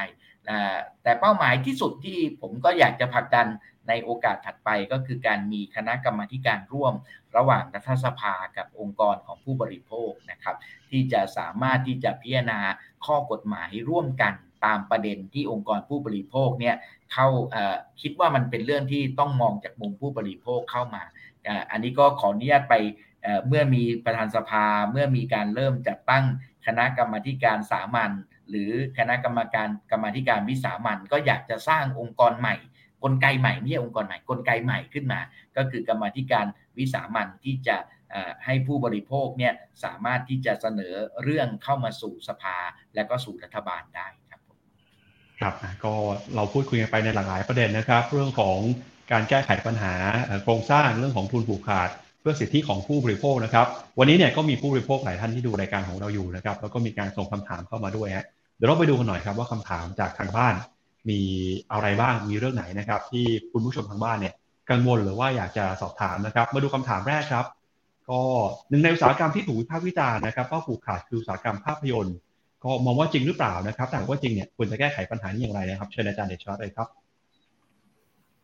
เรื่องนี้ผมแหมเพราะว่าผูกขาดจริงหรือไม่มันก็อาจจะตอบยากนะแต่ว่าเอาเป็นว่าพรรคเก้าไกลเรามีความเป็นห่วง ถึงสถานการณ์ปัจจุบันเนี่ยใน2องสามแง่นะครับ แง่แรกก็คืออการที่ผู้ที่เป็นผู้ทำธุรกิจฉายภาพยนตร์เนี่ยมีไม่กี่ราย แล้วก็อาจจะไปมีส่วนกับการเป็นผู้ผลิตภาพยนตร์ อันนี้เราไม่ค่อยสบายใจนักนะครับ อันนี้ก็ก็กำลังจะหาวิธีการแก้ไขที่เหมาะสมอยู่นะครับ ข้อที่ 2 ก็คือว่าโยงกับข้อแรกก็คือนอกเหนือจากที่มีผู้ฉายไม่กี่ราย ผู้ผลิตรายย่อยๆ ก็ก็มีโอกาสได้รับงบประมาณที่ค่อนข้างจำกัดนะเพราะฉะนั้นก็มันก็เลยมีผู้ผลิตน้อยรายเข้าไปใหญ่นะครับ เพราะฉะนั้นจากทั้งสองข้อเนี่ยครับพรรคเก้าไกลเราถึงมีสิ่งที่เราเลยเสนอขึ้นมา 3 กลไกนะครับกลไกแรกก็คือเราเรียกว่ากองทุนที่จะไปสนับสนุนผู้ผลิตภาพยนตร์นะครับ เพื่อที่ทำให้ผู้ผลิตภาพยนตร์เนี่ยสามารถที่จะ ผลิตภาพยนตร์ในรูปแบบที่อาจจะยังไม่แมสมากนักได้นะครับนี่ข้อที่ 1 ข้อที่ 2 ก็คือเราสนับสนุนให้มีพื้นที่ที่จะแสดงผลงาน หรือถ้าในกรณีของภาพยนตร์ก็คือการฉายภาพยนตร์นะครับ ซึ่งอาจจะไม่ใช่เป็นโรงใหญ่ แต่ว่ามันเป็นโรงที่สะดวกพอสมควรนะครับ แล้วก็อยู่รอดได้โดยระบบที่ไม่ต้องเก็บแพงแพงนักนะครับ แล้วก็ ประเด็นสุดท้ายก็คือเราจะมีการกำหนดให้พื้นที่ฉายภาพยนตร์เนี่ยหรือไม่เรียกพื้นที่สิเวลาฉายภาพยนตร์เนี่ยจะต้องแบ่งส่วนส่วนหนึ่งมาให้กับภาพยนตร์ที่ผลิตภายในประเทศ หรือถ้าจะมีเงื่อนไขอื่นๆนะครับ เช่นเด็ก เช่นอะไรก็ก็คงจะต้องมีการพิจารณากัน ซึ่งอันนี้ก็จะช่วยทำให้พื้นที่ในในส่วนที่เป็นแมสเนี่ยมันได้รับการกระจายเพิ่มมากขึ้นนะครับ แต่ทั้งนี้ทั้งนั้นก็ ก็คิดว่าไม่ไม่ง่ายนักนะครับ เพราะว่ามันมันมันเป็นเรื่องของวัฒนธรรมนะครับ ซึ่งเราก็ยังพูดถึงข้อสุดท้ายด้วยที่ขออนุญาตเติมอีกนิดหนึ่งก็คือการแก้ปัญหาเรื่องเซ็นเซอร์ที่ปัจจุบันนี้รัฐบาลก็ยังมีอำนาจในการเซ็นเซอร์ทำเป็นทำตนเป็น ตำรวจศีลธรรมอะไรต่างๆ ซึ่งผมคิดว่าการทำนั้นก็มีผลเสียโดยทางอ้อม ต่อเรื่องการผูกขาดของภาพยนตร์ด้วยเช่นกัน แม้ว่าอาจจะไม่ได้ตรงกันนะกับคำถามที่ที่ท่านถามมา แต่ก็เป็นอีกเรื่องหนึ่งที่เราต้องแก้ด้วยครับครับไปดูคำถามถัดไปนะครับคำถามจากคุณผู้ชมทางบ้านนะครับ ระยะหลังปรากฏว่ามีในทุนต่างชาติเข้ามาทำธุรกิจในไทยในลักษณะที่ผูกขาดมากขึ้นนะครับออมองประเด็นเรื่องนี้อย่างไรครับมีผลทางในการแก้ไขหรือเปล่านะครับ เชิญอาจารย์เดชรัตน์ครับ ครับ ผมคิดว่าเรื่องนี้เป็นเป็นเรื่องที่พอดีเขาไม่ได้ระบุเนาะแต่ผมเข้าใจว่าหมายถึงว่ามีการเข้ามาทำธุรกิจในรูปแบบต่างๆ เช่น การท่องเที่ยวนะเช่น การซื้อขายผลไม้นะครับ เช่นกระบวนการทางไออีคอมเมิร์ซทั้งหลาย ผมคิดว่าเราจำเป็นจะต้องมีการตรวจสอบนะการดำเนินกิจการเหล่านั้นว่าสองเรื่องนะครับมันมีการดำเนินการที่มันมีความเป็นธรรม ในแง่การค้าหรือเปล่านะครับ เช่นไม่ใช่มีการดั้มราคานะครับ โดยอาศัยนโยบายของประเทศต้นทางนะครับ ที่เอื้ออำนวยให้เขาสามารถมีราคาที่ต่ำกว่าผู้ประกอบการในประเทศของเราได้นะครับ อันนี้เป็นกระบวนการอีกกระบวนการหนึ่งซึ่งในเมืองไทยเราไม่ค่อยได้ใช้กันนะครับ อันนี้ก็จำเป็นจะต้องมีการ ใช้ในเรื่องนี้ให้มากขึ้น ข้อที่ 2 ก็คือมีกระบวนการดำเนินการที่ขัดกับกฎหมายของเมืองไทยหรือเปล่านะครับ ถ้าจะพูดเล่นชัดก็คือกระบวนการที่คล้ายกับการฟอกเงินหรือเปล่า ปัจจุบันนี้ธุรกิจจำนวนไม่น้อยที่มาดำเนินการในประเทศไทยมีลักษณะคล้ายกับการฟอกเงินอย่างมากเลยนะครับการตรวจสอบและเรื่องนี้ก็คงจะเป็นเรื่องที่ต้องดำเนินการอย่างจริงจัง นะครับสุดท้ายแม้อาจจะไม่ได้โยงกับคำถามนี้โดยตรง แต่ว่ามันโยงกับประเด็นที่คุณสาลีพูดถึงในตอนต้นก็คือว่ามันมีประเด็นเรื่องเกี่ยวกับความปลอดภัยของผู้บริโภคด้วยครับ โดยเฉพาะในกรณีถ้ามันเป็นอาหารที่มันเข้ามาเนี่ยหลายกรณีเนี่ยเราก็จะพบว่าความปลอดภัยทางด้านอาหารของสินค้าอาหารนำเข้าที่เอามาขายในประเทศไทย ผ่านในทุนทั้งหลายเนี่ยไม่ได้รับการตรวจสอบในก ลไกที่มันเหมาะสมเนาะที่จะทำให้ผู้บริโภคมั่นใจได้ว่ามันมันมันปลอดภัย ทั้งหมดนี้ถ้าจะสรุปสั้นๆคำเดียวก็คือจริง ๆ กฎหมายบ้านเรามีอยู่ แต่เราไม่เคยบังคับใช้กฎหมายอย่างจริงจังนะครับ เรายังไม่จำเป็นต้องใช้มาตรการที่นอกเหนือจากกฎหมายที่เรามีอยู่ แต่ว่าที่ผ่านมาเราไม่เคยใช้มันครับ เพื่อที่จะแก้ไขปัญหาครับคำถามสุดท้ายนะครับสำหรับคำถามจากผู้ชมทางบ้านวันนี้ครับ คิดว่าอุปสรรคที่สำคัญที่สุดของการทลายทุนผูกขาดคืออะไรครับเดี๋ยวคำถามนี้ถามทั้งสองท่านเลยนะครับ เชิญพี่สารีก่อนครับอะไรนะฮะคิดว่าอุปสรรค ที่สำคัญในการทลายทุนผูกขาดคืออะไรครับเอ่อคืออย่างอย่างอย่างที่เรียนนะฮะอุปสรรคสำคัญที่จะทลายทุนผูกขาดเนี่ยคือเรียนคิดว่าเอ่อเราคิดว่าต้องต้องสร้างวัฒนธรรมใหม่ ส่วนหนึ่งเนี่ยที่ทำให้เห็นว่าการแข่งขันก็ดี หรือการคุ้มครองผู้บริโภคก็ดีเนี่ยเป็นประโยชน์กับทุกฝ่ายนะคือคืออย่างเช่นยกตัวอย่างก็ได้นะฮะไม่ว่าจะเป็นกิจการโทรคมนาคม หรือกิจการรถยนต์เนี่ยเราพูดเสมอเรื่องพระราชบัญญัติความรับผิดต่อสินค้าที่ชำรุดบกพร่อง เกิดประเทศไทยเนี่ยประกาศเลยว่าเรา ใครซื้อรถจากเมืองไทยไปเนี่ย รถมีปัญหาภายใน 6 เดือน คุณได้เงินคืนร้อยเปอร์เซ็นหรือคุณจะได้รถคันใหม่ทันทีเนี่ยเดนเชื่อว่าอันเนี้ยก็คุณก็จะได้รับการสนับสนุนจากผู้บริโภคในทั่วอาเซียนนะฮะอย่างน้อยเนี่ย เพราะฉะนั้นการที่ลดอุปสรรค หรือการที่ทำให้เกิดการแข่งขันเนี่ยไม่ได้เป็นอุปสรรคทุนเนาะซึ่งอันนี้ต้องทำให้เกิดความชัดเจน หรือการคุ้มครองผู้บริโภคเนี่ย ไม่ได้ทำให้เป็นอุปสรรคกับทุน แล้วก็การที่เราเพิ่มอำนาจต่อรองให้ผู้บริโภคเนี่ยยิ่งทำให้เกิดการแข่งขันมากขึ้น แล้วก็ท้ายที่สุดเนี่ยทุนก็จะไปแข่งขันกับคนอื่นได้มากขึ้น แต่แน่นอนอย่างที่นั้นเรียนว่าเมื่อไหร่ที่มีผู้เล่นน้อยราย การกำกับต้องเข้มข้น แต่เมื่อไหร่ที่มีผู้เล่นมากราย การกำกับก็จะว่าไปตามสัดส่วนนะฮะซึ่ง ประเด็นหนึ่งที่จริงๆ ก็ต้องขอบคุณอาจารย์เดชรัตน์นะฮะที่ขออนุญาตเติมนิดหนึ่งเรื่องการสนับสนุนที่จะให้องค์กรผู้บริโภคได้ทำหน้าที่ก็อยากให้อาจารย์สบายใจว่าขณะนี้อย่างเช่นเรากับสำนักงานมาตรฐานอุตสาหกรรมเนี่ยอย่างล่าสุดที่พวกเราทดสอบหมวกกันน็อกเนี่ยเราพบข้อมูลที่น่าสนใจว่าเด็กเนี่ย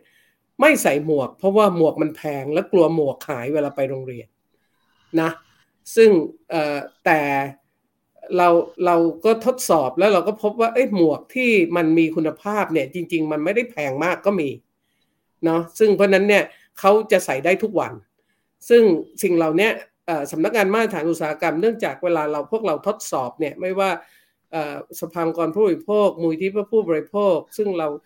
หรือไทยแพนเนี่ยเราใช้ห้องทดลองที่เรียกว่าไม่มีข้อโต้แย้ง เราไม่ได้ใช้ห้องทดลองหลังบ้าน เพราะนั้น สำนักงานมาตรฐานอุตสาหกรรมก็เอาผลที่เราทดสอบเนี่ยว่าตกมาตรฐานเนี่ยไปจัดการกับฝั่งผู้ประกอบธุรกิจเลย ซึ่งอันเนี้ยมันก็ลดลดความซ้ำซ้อนในเชิงการทำงาน แล้วขณะนี้จริงๆสภาองค์กรผู้บริโภคเราทำความร่วมมือแบบนี้ที่สมมุติว่าเราทดสอบเนี่ยเราก็อยากเห็นการเอาข้อมูลเราไปใช้ในเชิงของการ กำกับดูแลหรือการบังคับใช้กฎหมายเลยนะฮะเพราะนั้นเราคิดว่าสิ่งเหล่านี้จริง ๆ ประเทศไทยเนี่ยมีความก้าวหน้ามากเรื่องการ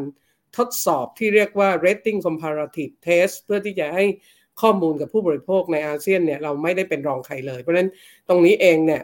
แต่ว่ามันก็ต้องเข้มข้นนะ เนื่องจากว่ามันมีทั้งค่าใช้จ่าย มีต้นทุนแล้วก็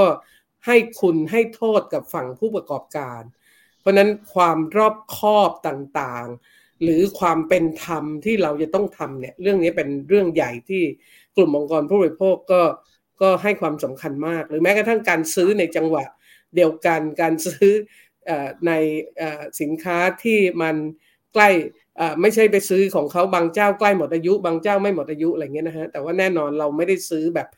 หน่วยราชการที่ไปหยิบมาได้ เราซื้อเหมือนผู้บริโภคทั่วไป ซึ่งต้องบอกว่าการกำกับ หรือการติดตามผลิตภัณฑ์สำหรับผู้บริโภคในท้องตลาดแบบนี้เนี่ยมีข้อจำกัดมากค่ะค่ะ ครับมาปิดท้ายที่ท่านอาจารย์เดชรัตน์นะครับ ก็อุปสรรคสำคัญครับของการทลายทุนผูกขาดคืออะไรฮะแล้วก็พูดสรุปการพูดคุยในวันนี้เลยนะครับ หัวข้อของเราคือทลายทุนผูกขาดเพื่อสิทธิของผู้บริโภคครับเชิญครับครับก็จริงๆพี่สาลีก็ได้ได้ได้พูดถึงมาไว้ครอบคลุมแล้วนะครับผมอาจจะเติมสรุปสั้นๆสองข้อ ข้อแรกก็คือผมคิดว่าจินตนาการของผู้บริโภคเนี่ยสำคัญ ผมผมยกตัวอย่างเรื่องสุราก้าวหน้า ถ้าย้อนกลับไปสักสิปีที่แล้ว หลายคนอาจจะสงสัยว่ามีขึ้นมาทำไมใช่ไหมพอเรามีสุราพื้นบ้านก็อาจจะรู้สึกว่าแค่นั้นก็พอมั้งอะไรอย่างเงี้ยนะครับ แต่ว่าพอพอเราได้มีโอกาสลองชิมคราฟเบียร์นะครับต่างๆเนี่ยมากขึ้นเราก็เริ่มรู้ว่าโอ้โอเค จริง ๆ แล้วไอ้ความแตกต่างเนี่ยมันไม่ได้หมายถึงเฉพาะพื้นบ้านอย่างเดียว แต่มันหมายถึง คุณภาพที่ดีกว่าด้วย อันนี้มันก็เลยกลายเป็นเสียงที่ส่งให้ผู้บริโภคเนี่ยเรียกร้อง ในทางตรงกันข้ามครับ ผมคิดว่าผู้บริโภคก็ยังมีจินตนาการไม่ค่อยชัดเจนนัก ว่าเเวลามีการควบรวมกิจการโทรคมนาคม แล้วตัวเขาเสียประโยชน์อย่างไร เพราะว่ามันมันเป็นสิ่งที่อาจจะไปเกิดขึ้นในอนาคต ไอ้ตรงเนี้ยทำยังไงที่จะทำให้ผู้บริโภคเข้าใจถึงเรื่องเหล่านี้แล้วก็แล้วก็ร่วมกันออกแรงเพื่อที่จะนำไปสู่การแก้ กฎกติกาต่างๆ ที่ไม่เป็นธรรมเนี่ยผมคิดว่าเรื่องนี้สำคัญมาก เรื่องที่2เนี่ยผมคิดว่าคุณสารีพูดไปชัดว่าถ้าเรามีการแข่งขันเนี่ยคุณภาพก็ดีขึ้น ตัวอุตสาหกรรมก็พัฒนามากขึ้น แต่แต่เมืองไทยเราเนี่ยเรายังไม่ค่อยไม่ค่อยแยกไม่ค่อยออก ระหว่างสิ่งที่เราเรียกว่าการแข่งขันที่มันจะนำไปสู่การเติบโต และก็การขยายตัวทางเศรษฐกิจ ถ้าเราพูดง่ายๆ ก็คือทุนนิยม